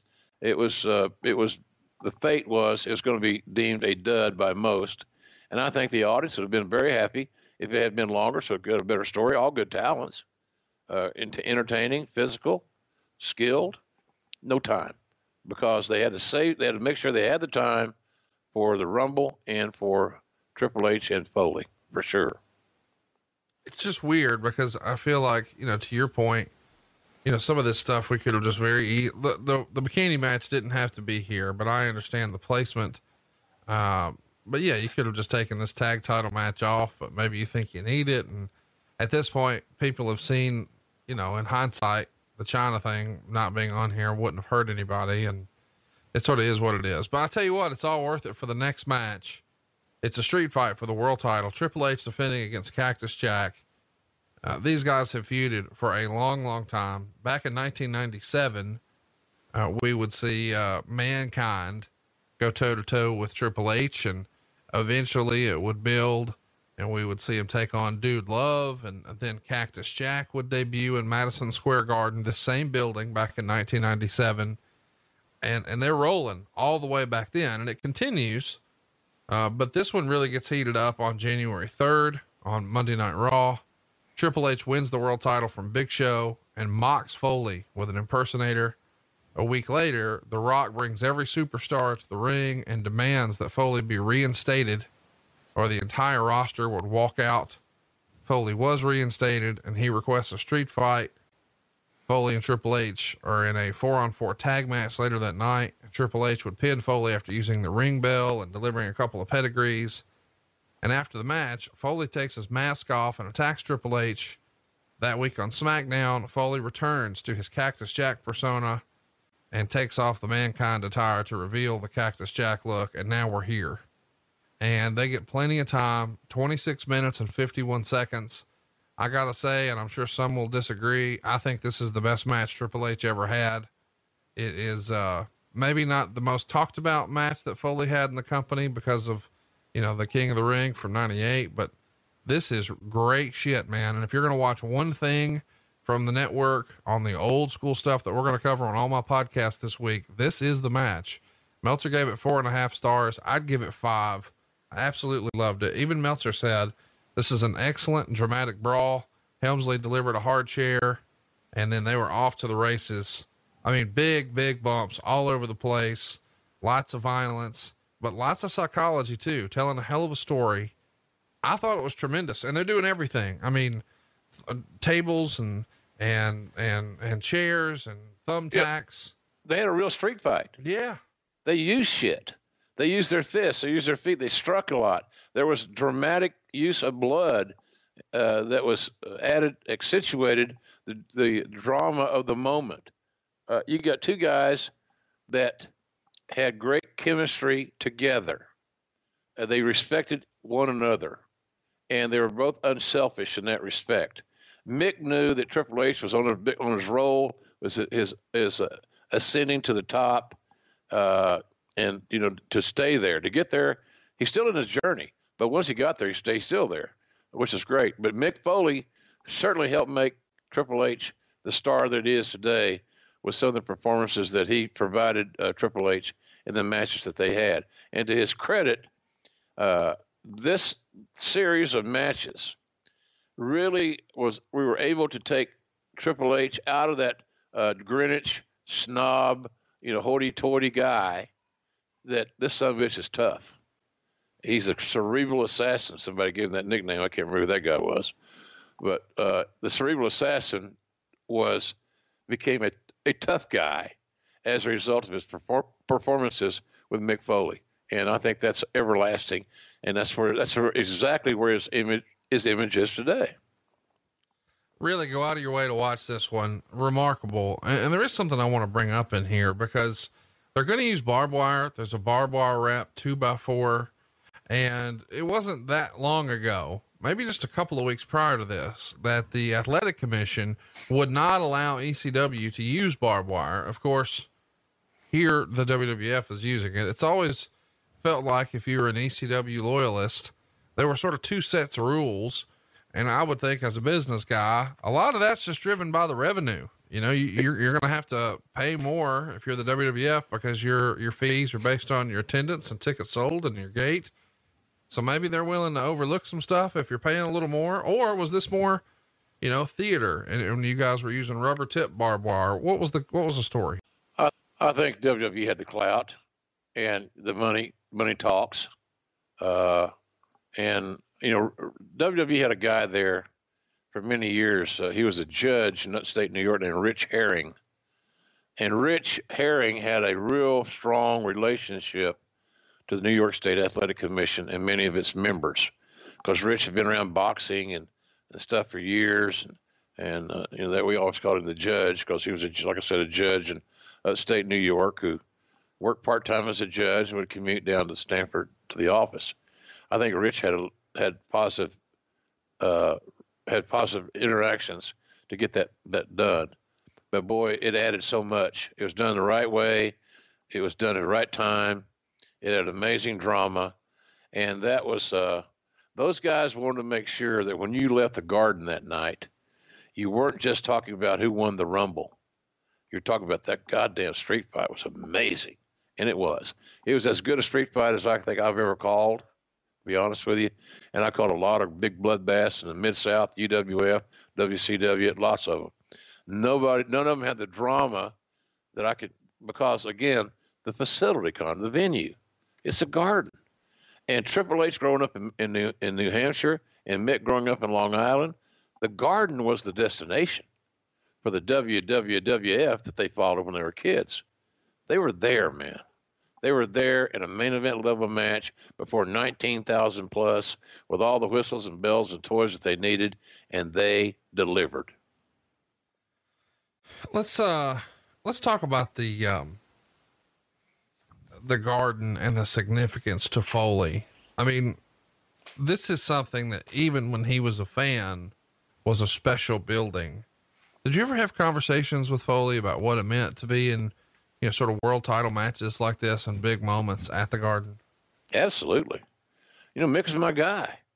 I, I, we know the story of me having to convince McMahon that let's give him a chance, and Vince saying, "I'm going to I'm going to acquiesce to you, Jr. because of your position, and I want you to know what it's like to get your heart broken when a talent that you you love, that you have a big emotional investment in, uh, maybe not even maybe not objective really to the to the matter that you should be. Uh, you need to know what it feels like to have your heart broken, and I believe this guy's going to break your heart. I had I never even thought of that. I never thought of anything but success for Mick because upon talking to Mick over the years, even before we, either one of us got to WWE, we are both in WCW. Uh, you know, my goal was no different than his. I wanted to broadcast from the Garden. I, I wanted to, to sit in that world's most famous arena and do my thing, and so did he. And it was never lost on either of us. But for Mick, after hitchhiking and you know getting a ride to the Garden or whatever over his teenage years, all the you know he was there for Snuka and uh, uh, uh, and uh, Muraco, the jumping off the top of the cell, the pictures showed Mitch, Mick in the audience. It was just a it was a, it was a dream. It was almost too good to be true. It's almost like it was booked by a, a screenwriter or something. It couldn't be this real, but it was that real. It meant that much to him. And as far as Hunter's concerned, he's a Kowalski guy, and he grew up in the Northeast. And any wrestling fan that grows up in the Northeast is a WWWF guy originally, and as it morphed on through but the garden was the, the destination. To make no mistake about it. So both these guys are in these high level matches and this major pay per view before a 19,000 plus sold out over a million dollar gate, and a lot of them came to see that match. So I'm a, I think both of them are on were, were, were, were gassed to the max on that night as far as emotion and enthusiasm. Let's talk about our main event, man. Uh, the Rock is the man. We know that coming in. Uh, he is the biggest star on the entire roster at this point, especially with Stone Cold on the shelf. And, and New York loves him. Uh, everything he does, they're hanging on, you know, his every word. As you said, they come out to see the big stars. And there's a lot of talent here on this one. First out is D'Lo Brown. Uh, next up is Grandmaster Sexay. Then we've got uh, Mosh from the Headbangers. And we've got Christian out at number four. Then Rikishi out at number five. Scotty 2 Hotty at six. Steve Blackman at seven. Viscera at eight. Big Boss Man at nine. Test at 10, the British Bulldog at 11, Gangrel at 12, Edge at 13, Bob Backlund at 14 here at MSG. Yeah. Chris Jericho at 15, Crash Holly at 16, Chyna at 17, Farouk at 18, Road Dog at 19, Al Snow at 20, Val Venis at 21, Prince Albert at 22, Hardcore Holly at 23.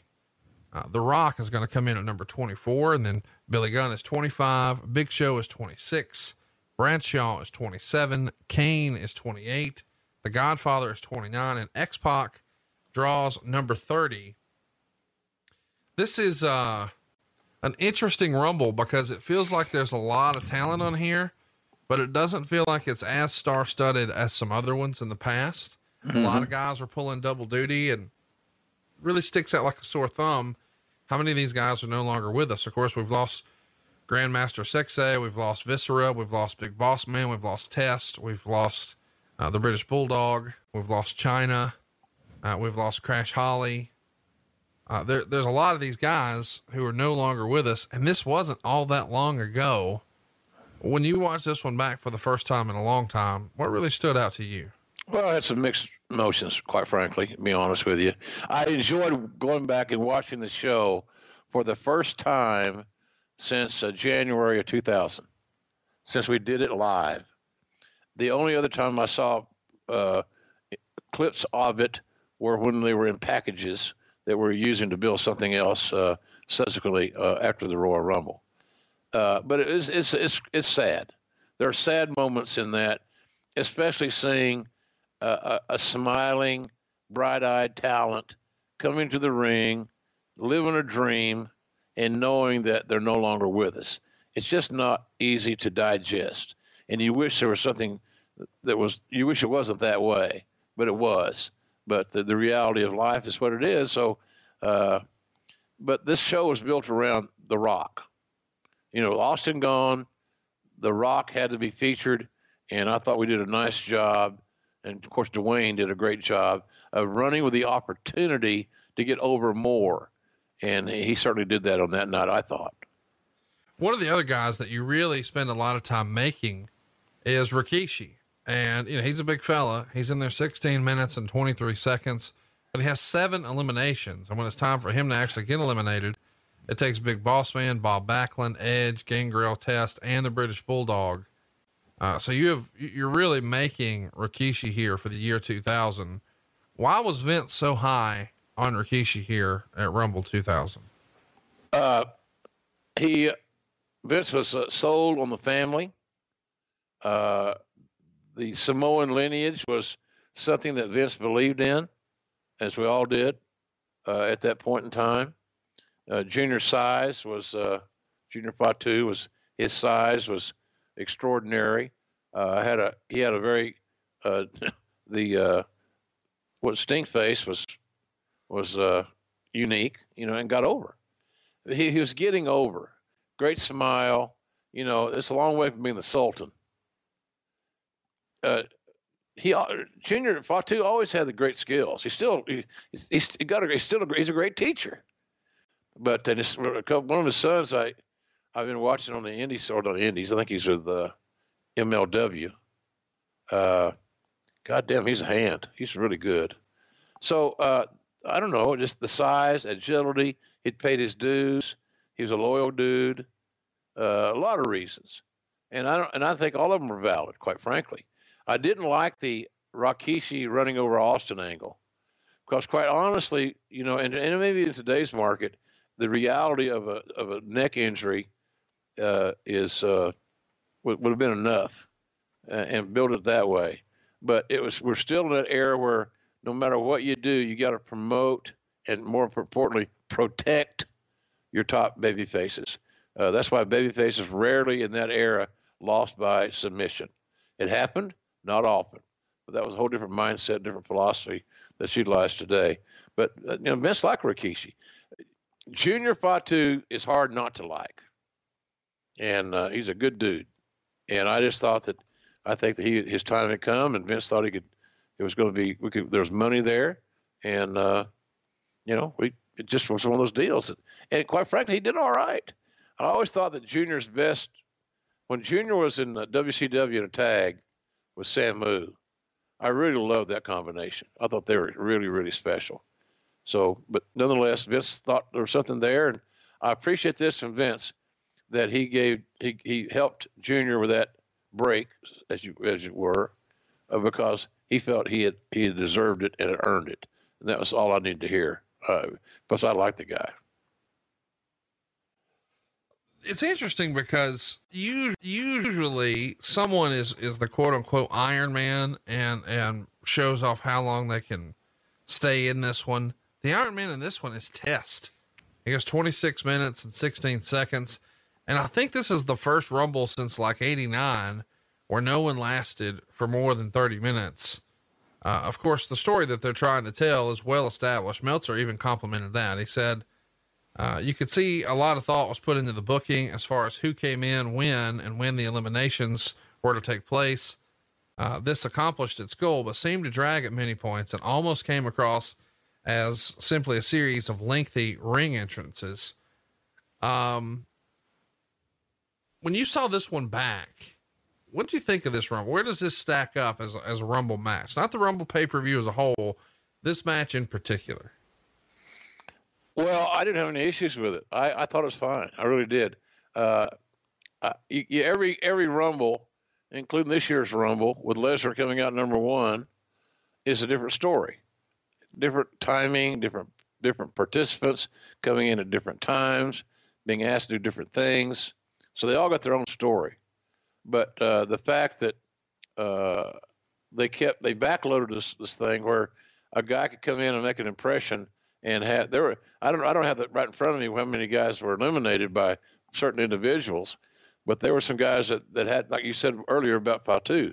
I think would you say eliminated seven people?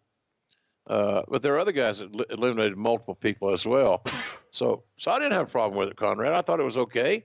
Uh, like I said, the, the issue there was what do we do to protect the rock? Because Stone Cold's laying in, in the, and laying down in a hospital bed in uh, San Antonio. How do we get the great one to become even greater in perception and position on the card? We knew that if we just gave him, him mean Dwayne, the platform, that he would run with the ball and kick ass. And he did. He did time and time again. So that was that's what I thought about it. It was a it was a Royal Rumble where some some guys that were unsung could maximize their minutes, maybe turn a head or two, but it was for The Rock to continue to take another step upward. We should mention that uh, the final four come down to X Pac, Kane, Big Show, and Rock. Um, X Pac, it looks like he's eliminated. I guess he is actually, but the referee doesn't see it. So he slips back in, nails Kane with a spinning heel kick, and uh, eliminates him. So now we're down to three. X Pac gives Big Show the Bronco Buster. Show doesn't sell that at all. then he presses X Pac over his head, dumps him out in front of the ref. So now we're down to our final two.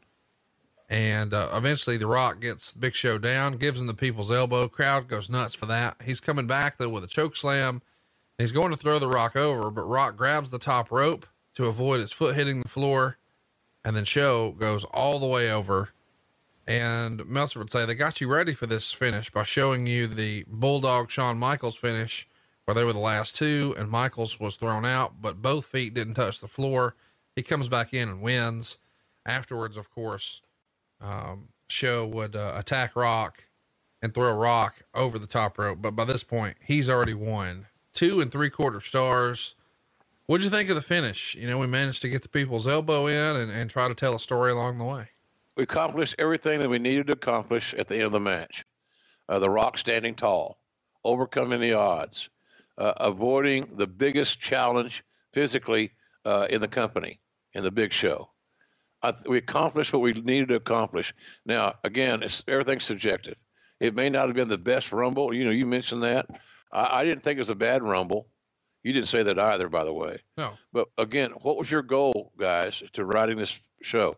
Pat Patterson uh, did the lion's share of the work when formatting the uh, Rumble. That was his creation. I mean, as far His- as the his- even, even here, is he is he formatting entrances and, and exits? I- think he's probably formatting the order of entry and the order of out. Yeah.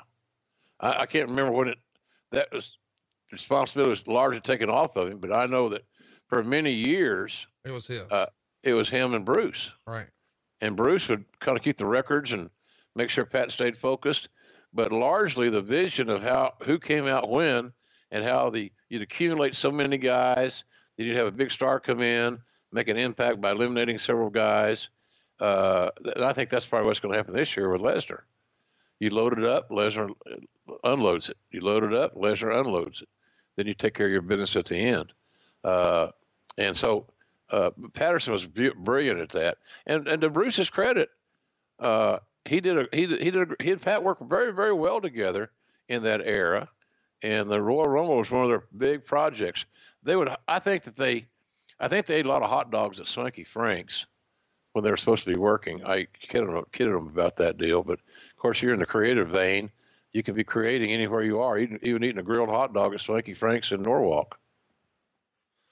The uh, the timing of the entrances is something that's been debated a lot. I think they're calling it, uh, or it's been nicknamed Titan Time. Um, Oh, yeah, Meltzer says uh, it was said ahead of time that it would be one minute between entrances, but it was ranging from a minute and a half to about a minute and 50. So it was clear they were playing this one by ear. Who do you think is, uh, is sending guys? Is that Bruce on a headset in the back? Yeah, it's Gorilla position. Uh, and everything's going to be based on how much time is left in the show Sure. to finish our business. So it's just a simple matter of mathematics. But as we said earlier, in my opinion, the show was a little bit overwritten in as much as that we had too much show that resulted in some very short matches for no obvious reason other than the show was just mistimed. Too much. So uh, that's kind of how I look at that. It just was too much. Uh, and again, the issue is real simple here. What was your goal? The goal was to get the Rock over. Did that? Was that accomplished? I believe it was. So therefore, mission accomplished. And whether it was artistic success or I didn't like that, this guy came in too early, this guy came in too late. Okay, fine. That's hey, that's your prerogative. But the goal was to get the Rock over and his hand raised, and that's exactly what we did. And I thought in fine fashion. Really, really good stuff. We should mention that the uh, the fallout from this show, uh, we are going to see a rematch at No Way Out uh, with uh, Cactus Jack and and Triple H, and we know what the stakes are going to be. It's a retirement stipulation that only lasts two months, and then Cactus is back at WrestleMania, and he's written about that that he wishes he had that one back. Um, overall, though, you know, when this show is said and done, what'd you think? Thumbs up, thumbs down, thumbs in the middle? No, I thought it was a thumbs up. I thought it was a thumbs up. Uh, for that night of entertainment, considering the venue, the crowd, the spontaneity, the surprises, Tazz's pop, big surprise. Uh, you know the, the the the Rumble match where Rock comes in the mid twenties, and uh, against a very strong competition, dodges all the bullets, including the big cannon shot by a Big Show. Uh, I thought it that would give it a win for me, uh, notwithstanding the the unbelievable uh, street fight between Triple H and Mick Foley. I thought was uh, again, you know, if I go back and look at, if I did a DV, DVD of JR's favorite 10, top 10 matches or top 20 matches in his 26 year career in WWE, uh, the Triple H Mick Foley match would definitely be included in that. And I have great respect for both men then and now. And I thought that uh, they, they did above and beyond. They dropped blood. They, they lost they lost blood. They lost their DNA proof that they had a fight, and uh, I loved it. It wasn't one of the situations where you got you know you got six guys standing on the outside of the ring waiting for somebody to to cannonball over the top rope, and you're stupid enough to stand there and catch them. Are you shitting me? Where did, where did this come from? So, uh, but that wasn't that deal. This is a real fight, or at least, of course, it looked like a real fight, which is all that matters. Yeah, it, It it- it's, it's so real that at one point Triple H takes a bump on the stairs and to use a wrestling term, his leg was lacerated. Like he's bleeding from the calf to the point that he needs stitches. And when he shows up on Raw the next night, you in commentary, uh, you know, as he shows up with a bandage on his head, said that he had to get stitches in his head and on his calf. And, uh, of course, as him and Cactus Jack are doing a promo, he's like, if I were you, I wouldn't want to face me again either. And of course, we know what we're going to set up towards. Raw the next night would have a main event with Rock and Rikishi on one side. That shows you what they're doing with Rikishi. He's in the Raw main event against Big Show and Triple H. Uh, and that show, even though that may not sound like, oh, that's a main event I want to see, it gets a 6.8 rating. Man, people would stab their mom to have a 6.8 rating. I, th- I, think it's that Southern announcing. Yes, there you go. Lawler, JR, those two goddamn old decrepit hillbillies, they must have done something right. But no, the, the it's all about the talent. And the show is hot. Remember, it's following the the Royal Rumble, which is was hugely publicized, got a lot of buzz, uh, and it just was, you know, I didn't know we'd do that good, but a 6.8 rating. Are you kidding me? Can you imagine the celebrations that would be had today if Raw got a 6.8 or AEW got a 6.8 or anybody in the world at SmackDown got a 6.8? My buddy Jacob Ullman at Fox would be doing uh, cartwheels. Tony Khan would be ha- having a celebration. 6.8 ain't given away. And that's an accomplishment. And so uh, I, I just, uh, I, I, I just thought we were, we were hot right then. And look, you can't, Conrad, you can't discount how important The Rock was to us. I'm not, not, I'm not giving him all the credit. That would not be fair because he never went out there and had great matches by himself. Right. This is not an acapella business. But by having him and him being on him unencumbered by Austin, right, him being having the sole focus of, on him and being able to groom him and build him and let him grow and elevate was amazing timing.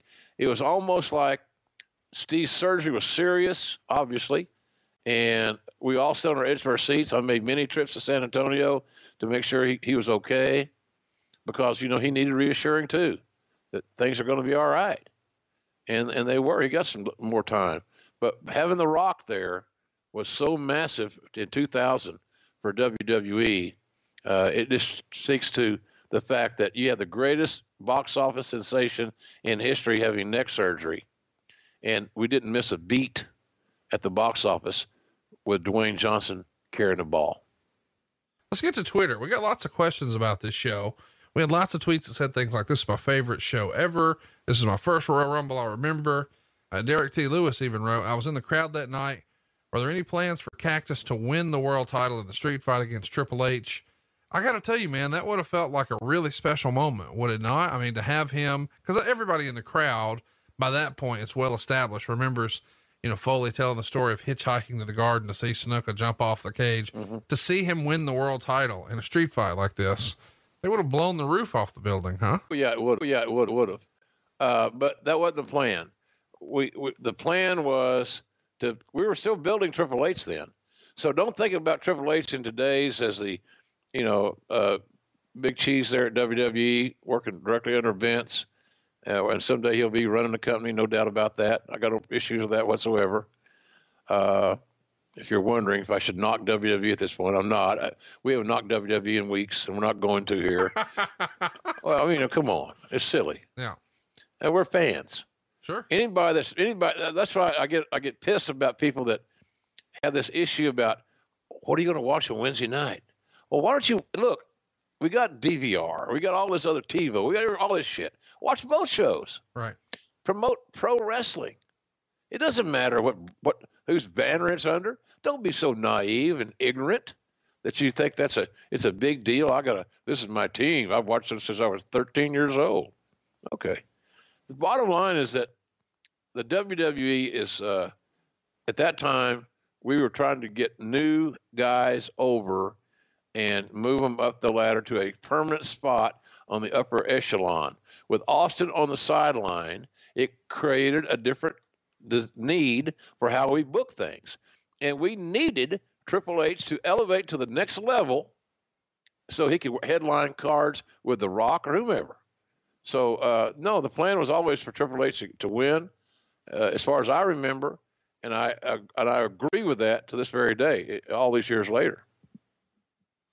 Uh, interesting question here that we didn't talk about in great detail from Travis. He says, uh, Love the show. JR was the voice of my childhood. Approximately how big was the hole in Triple H's leg and exactly how did he sustain it? From memory, I think it was on the steps, was it not? I think so too. Yeah, it was significant. Uh, it was it was more of a gash than a slit, right? Uh, puncture type thing. Uh, as, as, uh, 20 years later, trying to remember a guy's cut. Uh, but yeah, it was it was it was a serious. And here's the thing: we use that as a way to again illustrate his toughness. He wasn't. He was no longer going to be this elite, smooth, silky technique guy uh, that was a blue blood from Greenwich. Blah blah blah. He became the game. He became the cerebral assassin. And with all that said, his work then fit all those monikers. And I thought that uh, he had a he had a defining moment for his character moving forward that night in the garden to dispel the fact. I'll give you an example or another another parallel to that. When Shawn Michaels had a Hell in a Cell match with the Undertaker early on, maybe the first one, I'm not sure. Uh, it showed that Shawn Michaels was not simply a, an, an amazing technique wrestler, a smooth, silky smooth. The the little bastard became a tough guy that night because he stood toe to toe with the dead man on many occasions and hung in there. And we pointed that out as well that we're seeing a different side of Shawn Michaels. Well, we certainly saw a different side of Triple H in my in my view and in my memory. So it was no, no there was never any other plan but to continue to build him and you know and, and Mick was at that point too. It wasn't going to kill Mick, yay or nay, if he won the title. If he won the title, it would be a great thing. But by not winning it, did it kill him? No, not not whatsoever. Let's keep it going here. Uh, Big Guns writes, was there anyone openly advocating against the TLC match? This is an era of pushing the limits. Was anyone around to say, Hey, this might be too dangerous to set a precedent with a match like this? Well, the writing team had no, didn't have enough common sense to say that because they did, they'd just be guessing. Uh, but no, I don't remember any issues with that at all because look, uh, the Hardys, the Dudleys, Edge and Christian were amazing at, at that whole process. And it was entertaining. It was physical. It was new. It, the, the, it, the match was easy to call uh, because it made sense. It was very simplistic on how you won. You know, you, you disable, you, you erect the, the ladder, and you obtain the title or whatever's hanging above the ring. So no, nobody had anything, any issues with it. I, I, I never believed at the time that it would be a thing where you'd have TLC pay-per-views, which I still don't think is a good idea. Sure. Where you have a you have a you have a you have a tables match and you have a chair match and you know a ladder match and then you have it all in one deal. It's stupid, bad booking, because you got too much duplicity in what you see in the ring using the same gimmicks. There's only so much you can do with a ladder. Uh, so, and a lot of, but there's things you can do. Don't get me wrong, but there's not a lot you could do that's not that you have never seen before. But the Hardys, the Dudleys, and Christian, uh, they did all they could to make sure those matches were different and unique. And again, uh, having bookers like, you know, uh, when we had the, this match here, we had the Hardys and uh, and and uh, the Dudleys. Well, damn, man, you got Bubba booking his side, you got Matt Hardy booking his side, and it worked. One of the things that uh, I saw uh, as, as as I'm looking through the questions here on Twitter is about that Triple H leg injury, and Dan Coyle believes that uh, he was suplexed on the wooden pallet, and that's when the leg injury happened. And apparently, on the original Royal Rumble DVD that was released, there's extra footage of Hunter being attended to by the medical staff. So it, it was pretty serious, as you said. Yeah, it was a serious puncture. It looked bad, looked ugly. But here's the thing, folks. You know, uh, decisions that Triple H makes, things he said. You know, he made that comment that I'm sure he regrets about uh, Paige. Uh, she may have had children, she, she, but she may not remember it. He, I know he was going for co- comedy. I know he's trying to be funny, lighten the moment, but it was bad timing. I'm sure he regrets it. I'm assuming he does. If he doesn't, then he needs to reevaluate his game plan because he ain't bulletproof. The company ain't bulletproof. Uh, but you know, he's he he he the storm the storm there. He think of this. Think of the pain he was in. from his leg, from his getting his body beat on. We take for granted all these they're they're, they're working punches. Well, look at the, look at the, go back and watch this match. Right. Look at the things these cats did to each other. There's there yeah they were working, but they were working damn sure stiff and physical. And neither man bitched or moaned. They did it. They did it for the fans. They did it for the goodness of the match. And so again, you want to go back and watch Mick Foley maybe at his all-time best, and certainly Triple H at his all-time best in the Cerebral Assassin uh, uh, era. This is the match to go see, man. And if you're a wrestler and you're looking at how can I make my no disqualification uh, slash street fight match uh, be more uh, impactful, memorable, you might get some good ideas from watching this one. Brian Breaker writes, whose idea was it to have Kaientai and Mean Street Posse keep doing the run ins? We didn't really talk about that when we talked about the match, but that was an interesting uh, idea.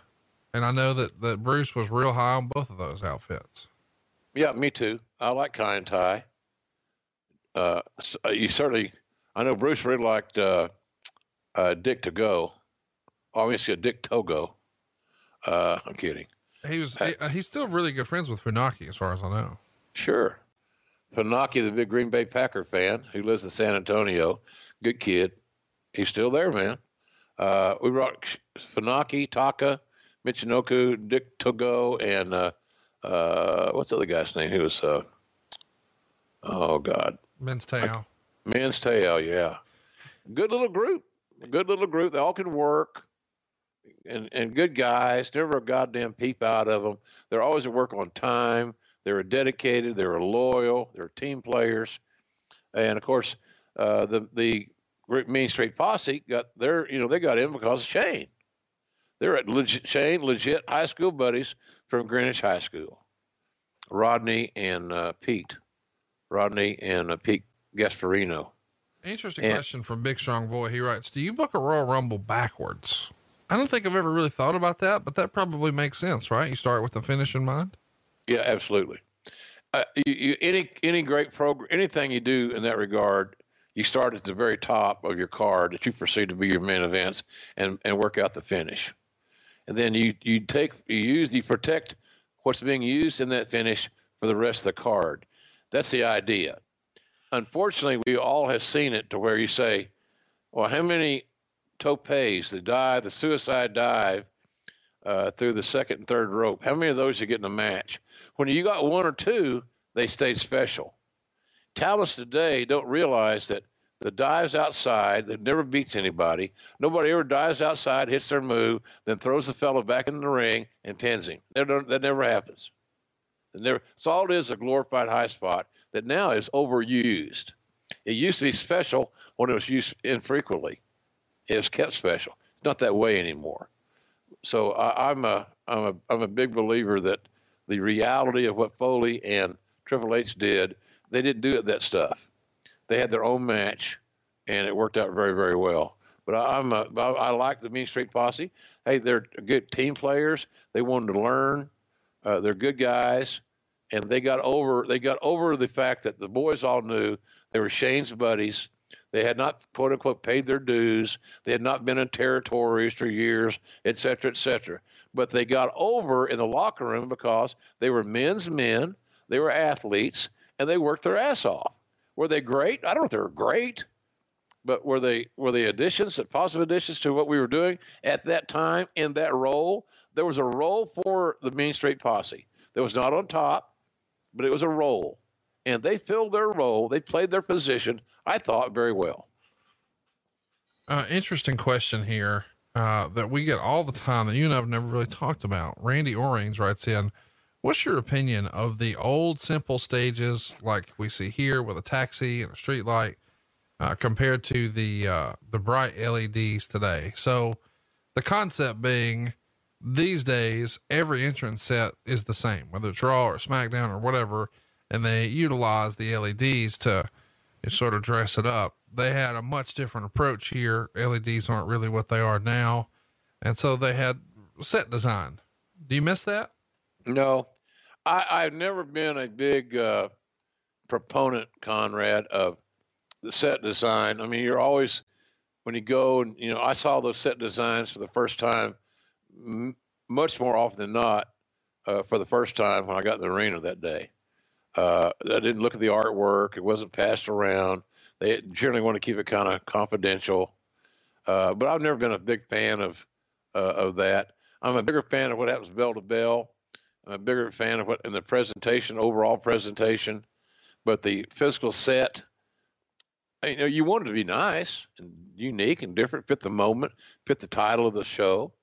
Uh, but other than that, I was kind of nonplussed by all that stuff. Uh, maybe it's just my age. Uh, it just didn't seem like to me it was a the as big a deal. Now I'll tell you this: uh, a week or so ago, we did uh, Bash bash at the bash at the beach, right? Yeah. At AEW down in in, in, in Miami. Well, you know, I, I got texts from people said, I'm going to be very disappointed if there's not sand and palm trees and they named all these props they needed to have there to make them happy. And I never realized it was that big a deal to some people. Right. And of course, we came through, and it was a nice set, and it did have sand and it had palm trees, and it fit the Miami Vice moment and all those good things. But I never realized fans really had to. That's they have a dog in that hunt, and it's important to some people. It just was never important to me uh, because I had too much on my plate to worry about, or to be concerned, or invest much time in the set. And when in my role, not just not just my role as a talent relations guy, but you know, I had to go out and broadcast this damn thing. So I had to prepare for that. It just was not a high priority for me. So I don't disagree with people that like it. It just not, was not my thing. What about surprise entrance in the Royal Rumble? We got lots of questions about that. Caught in the crossfire, right? And who is JR's personal favorite surprise Royal Rumble entrant? It, it is one of the interesting things that has developed over time with wrestling fans where everybody sort of fantasy books. Oh, they've only announced 27. Who are those other three going to be? And, and a few years ago, everybody thought, oh, it's definitely Kenny Omega. And of course, we know that's not the case. And uh, here, the big surprise is is Bob Backlund. Some Yeah. may have been disappointed with that, but you know, it, maybe in a in a different set of circumstances, if those WCW releases were different, the crowd would have went bananas for an Eddie Guerrero or Chris Benoit here. But it, it wasn't to pass. Do you have a favorite Royal Rumble entrant where everyone was surprised? Wow, good question. Uh, I think one time John Cena came back at a Rumble. Yep, I think that was 06, and man, man, everybody went nuts. Yeah, it was one of the biggest ovations uh, that I'd ever heard for any sport, any athlete, any entrance ever. So that would sta- that stands out in my mind. But the one we're talking about here with Bobby Backlund, Oh wait, Considering- my bad. I said 06. It's 08. okay, well that's all right, but nonetheless, it was still a, a pretty damn cool Absolutely. surprise. Absolutely. and Bob Backlund coming back to the Garden, where he once was the he was the king. Right. And there's make no mistake about. Don't look at Mr. Backlund today when you see him or card shows or what have you. Bobby Backlund loves still loves being Mr. Backlund. He won't sign an autograph, the crazy bastard, unless you can recite the presidents. He must not sign that autographs. I can't do that either. But Bobby coming back to the Garden, I thought was so organically nostalgic that the guys that had their kids there could say, he was my guy, son. When I was your age, it was Bobby Backlund. And that's true. So I thought the Bobby Backlund thing was was good. The misconception is, was he a shell of his former self because he's been this quote unquote eccentric heel who's wanted to run for office and all these things. But Bob Backlund had he earned his chops there right there in the garden as the man. He was a Stone Cold, the Hulk Hogan, the Bret Hart. He was everything. He did he did Bruno. So he was uh, special, and I thought that was pretty cool. But I think the John Cena surprise, which I believe was at the Garden as well, Yeah, it was. Oh wait. Wa- was like a Jesus criminy. I mean, it's one of those deals where you're, if you're a smart broadcaster, and you, you, we will all want to be, you just lay out. And if Vince or somebody was saying to say something during that entrance, I, I would have ignored them because there's nothing I could say, there's nothing Lawler could say that would would supersede what we're hearing already. Natural passion uh, from the fans, and I, I just uh, it was one of those moments you got to lay out. It's much like the Tazz moment, you know. Tazz had all these regrets, and it's not regrets, not a good word. He probably had apprehensions. He's always a little unsteady in that regard. Uh, and you know, I, I, he's that way. He now he's at a point where he can laugh about it. But back then, it wasn't a laughable matter. But man, that when that crowd is going that crazy, there's nothing announcers can really add to it. Lay your ass out. Let me hear it at home. What the audience is feeling in the arena and then jump in there toward the tail end when the pop starts to, to fade a little bit. Uh, but I got to think Cena's number one, but the Backlund one was not bad. Let's talk about the Tazz situation. Lots of questions uh, on our social media. If you haven't already, follow us there at JR Grilling on Twitter, and you can ask a question about next week, which we'll talk about and, and preview in just a moment. But lots of questions like, Hey, why didn't you guys you know, hype him and his debut on Raw and SmackDown instead of debuting him as a surprise on a pay per view. It does, it does stand out as being a little different. And I wonder if part of that wasn't, was maybe the original idea to have Tazz be a surprise entrant in the Royal Rumble and Ken Shamrock be the guy in there with Kurt Angle. And of course, we know the Shamrock thing sort of comes to a head this same month but since we know, you know, hey, he's he's out with an injury, but he might be coming back. Maybe we can get him back. We're not sure what it is. We'll just leave it sort of empty and, and give ourselves some options with mystery opponent. Was that considered? I don't think so.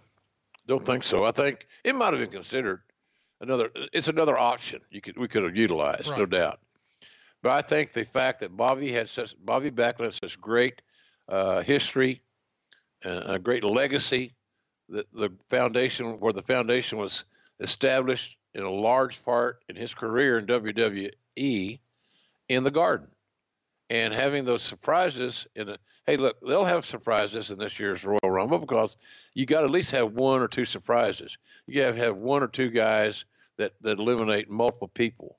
There's things that are formulaic that should not be changed because, well, we've done that that's a big thing that some wrestling promoters have screwed themselves because well we've done that. Yeah it was good right? Yeah. So why don't you tweak it put a little different coat of paint on the same application and and do that? Well you know we want to be different. Well then you're stupid. There's nothing wrong with being different but don't cut off your nose and fight your face because you're on something good.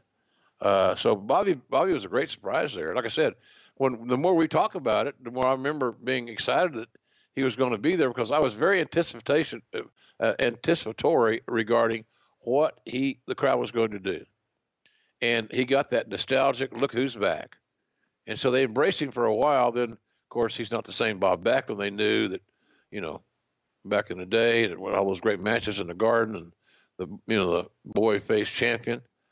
Uh, was a different deal. So I don't know. I think Bobby was a great surprise. Don't think there's any other choice in that deal. The Shamrock thing was a little bit, you know, again, tenuous uh, on both sides. You know, I think Vince had a, a really good on Kenny. Well, Kenny's Kenny was doing so well for us, and I know he was in line to make a lot more money. And I know that as he continued to grow his game, he'd be in more main events. Therefore, the money would be there automatically because you could get paid more if you're in those main events. Uh, but you know, I think Vince's issue with Kenny might have been he couldn't feel Vince didn't feel that Kenny was totally committed to WWE as long as he kept talking about the MMA fights. So, like I said earlier, we were talking about this. The MMA fights just not, did not get out of the system of Kenny Shamrock. And, and that was troubling when you're trying to build a top guy. If we had only had plans to use Kenny Shamrock uh, part time, Conrad, then him going and fighting and coming back and using Kenny part time underneath is one thing, but have the to know that you got a top guy here that if you if you got him full time, you can make a bona fide major main event star out of. Uh, that's another issue, and our the feeling was he loved MMA fighting so much in that time at that time of his life that we were going to be we weren't going to be his we, he wasn't going to take us to the prom, and so it was better off just to decide not to be available for the prom. And if, if he gets the fighting out of the system and he's healthy and everything's good, then we might review it later on. But that later on never did really come. Lots and lots of questions and feedback about Mick Foley taking the pedigree on the thumbtacks. Did anybody try to talk him out of that? I uh, doubt it. It wouldn't have done any good. Uh, if if it, if it came down from Vince to veto it, then that's another story. But quite frankly, uh, I don't re- I don't know if anybody tried to talk Mick out of those things. He, he he was lucky that he had a free reign to do what he thought was applicable in those type matches. And again, here's another thing about that. I talked about how great I thought that uh, Bubba Dudley's booking Ackerman is then and still is, by the way, and how much I enjoy his uh, thoughts on on uh, the business on Busted Open on Sirius XM channel 153. Uh, but you had uh, you had two guys that were that had booking abilities, Triple H and Mick Foley. So they're booking their own match. They got an agent. They got somebody that's kind of helping them, you know, navigate. But basically, it's up to them. And who who better who better would you want to work out that match? But those two guys, they're going to do more. Uh, they're going to try, they're entertain the audience more. It's just it just works. So I don't think they were vetted or or you know sanitized because what the hell? What else could they have been wanting to do that they didn't do? They both bled like hogs. They beat the shit out of each other with inanimate objects that you can't work with very well. They hurt each other. They pushed the limits. What else could they have left? What, what do we leave out? What would they have added? I, I got to say nothing. So they were given full reign on creativity, and that's good. That's why I believe, said, why do you like this AEW brand? Because we don't have writers, and the talents are obligated to come up with a lot of their own stuff. You think Jericho waits on somebody to give him the marching orders on what he's going to do with Jon Moxley, or Jon, or vice versa with Moxley and Jericho? No, that's them being able to be creative and live that creative dream, so to speak, because they know what they can do better than anybody else and do it well. So, no, I, I think uh, nobody would have said anything about that, Conrad, because we trusted Mick not to go crazy and that may have been a mistake, quite frankly, because he quit. He Mick always took it to the very edge, man, and because he loved what he was doing as so much. And sometimes that could, again could be the old blessing, or it could be a curse. The uh, original creative uh, for WrestleMania, you know, with with Austin involved, would have been different. What would he have done at Royal Rumble if you think he was uh he was a gamer here and he was available? Who's that now? If Austin was in this Royal Rumble, oh my God! If he wasn't well, sidelined, how would the show have been different? Do you think? Well, he would have been. Uh, he'd probably won the Rumble. Yeah. You can't bring a guy back from a catastrophic injury and not have success if they're a babyface for sure. And that would have stopped the Rock's growth. Yep. Stop maybe the too strong. It would have slowed down it his. Would have stuttered it for sure. Yeah, absolutely. So but you don't bring you don't bring uh, Mickey Mantle back into the lineup and him not hit fourth. He's a cleanup hitter. That's Austin. So, but because you didn't have him, you had another guy that hit pretty good power and clear the bases and do his thing, and batting fourth in the lineup, and that's uh, the great one. So we were very lucky we had both those guys there, and uh, I think that's one of our stellar moments in talent relations. That, you know, can you imagine not having anybody ready or not having talents recruited, signed, and trained and in place in case somebody went down? What if we had not had The Rock? Right. What if? That's serious. That's a, that's a major question and one I'm very, very happy that we don't have to answer. Well, there's lots of what ifs about next week's show. And as much as I enjoyed Royal Rumble 2000, I think I enjoy the the garnish around Royal Rumble 2005 even better. That's what we're doing next week right here It went down on January 30th, 2005. So we're right at the 15 year anniversary.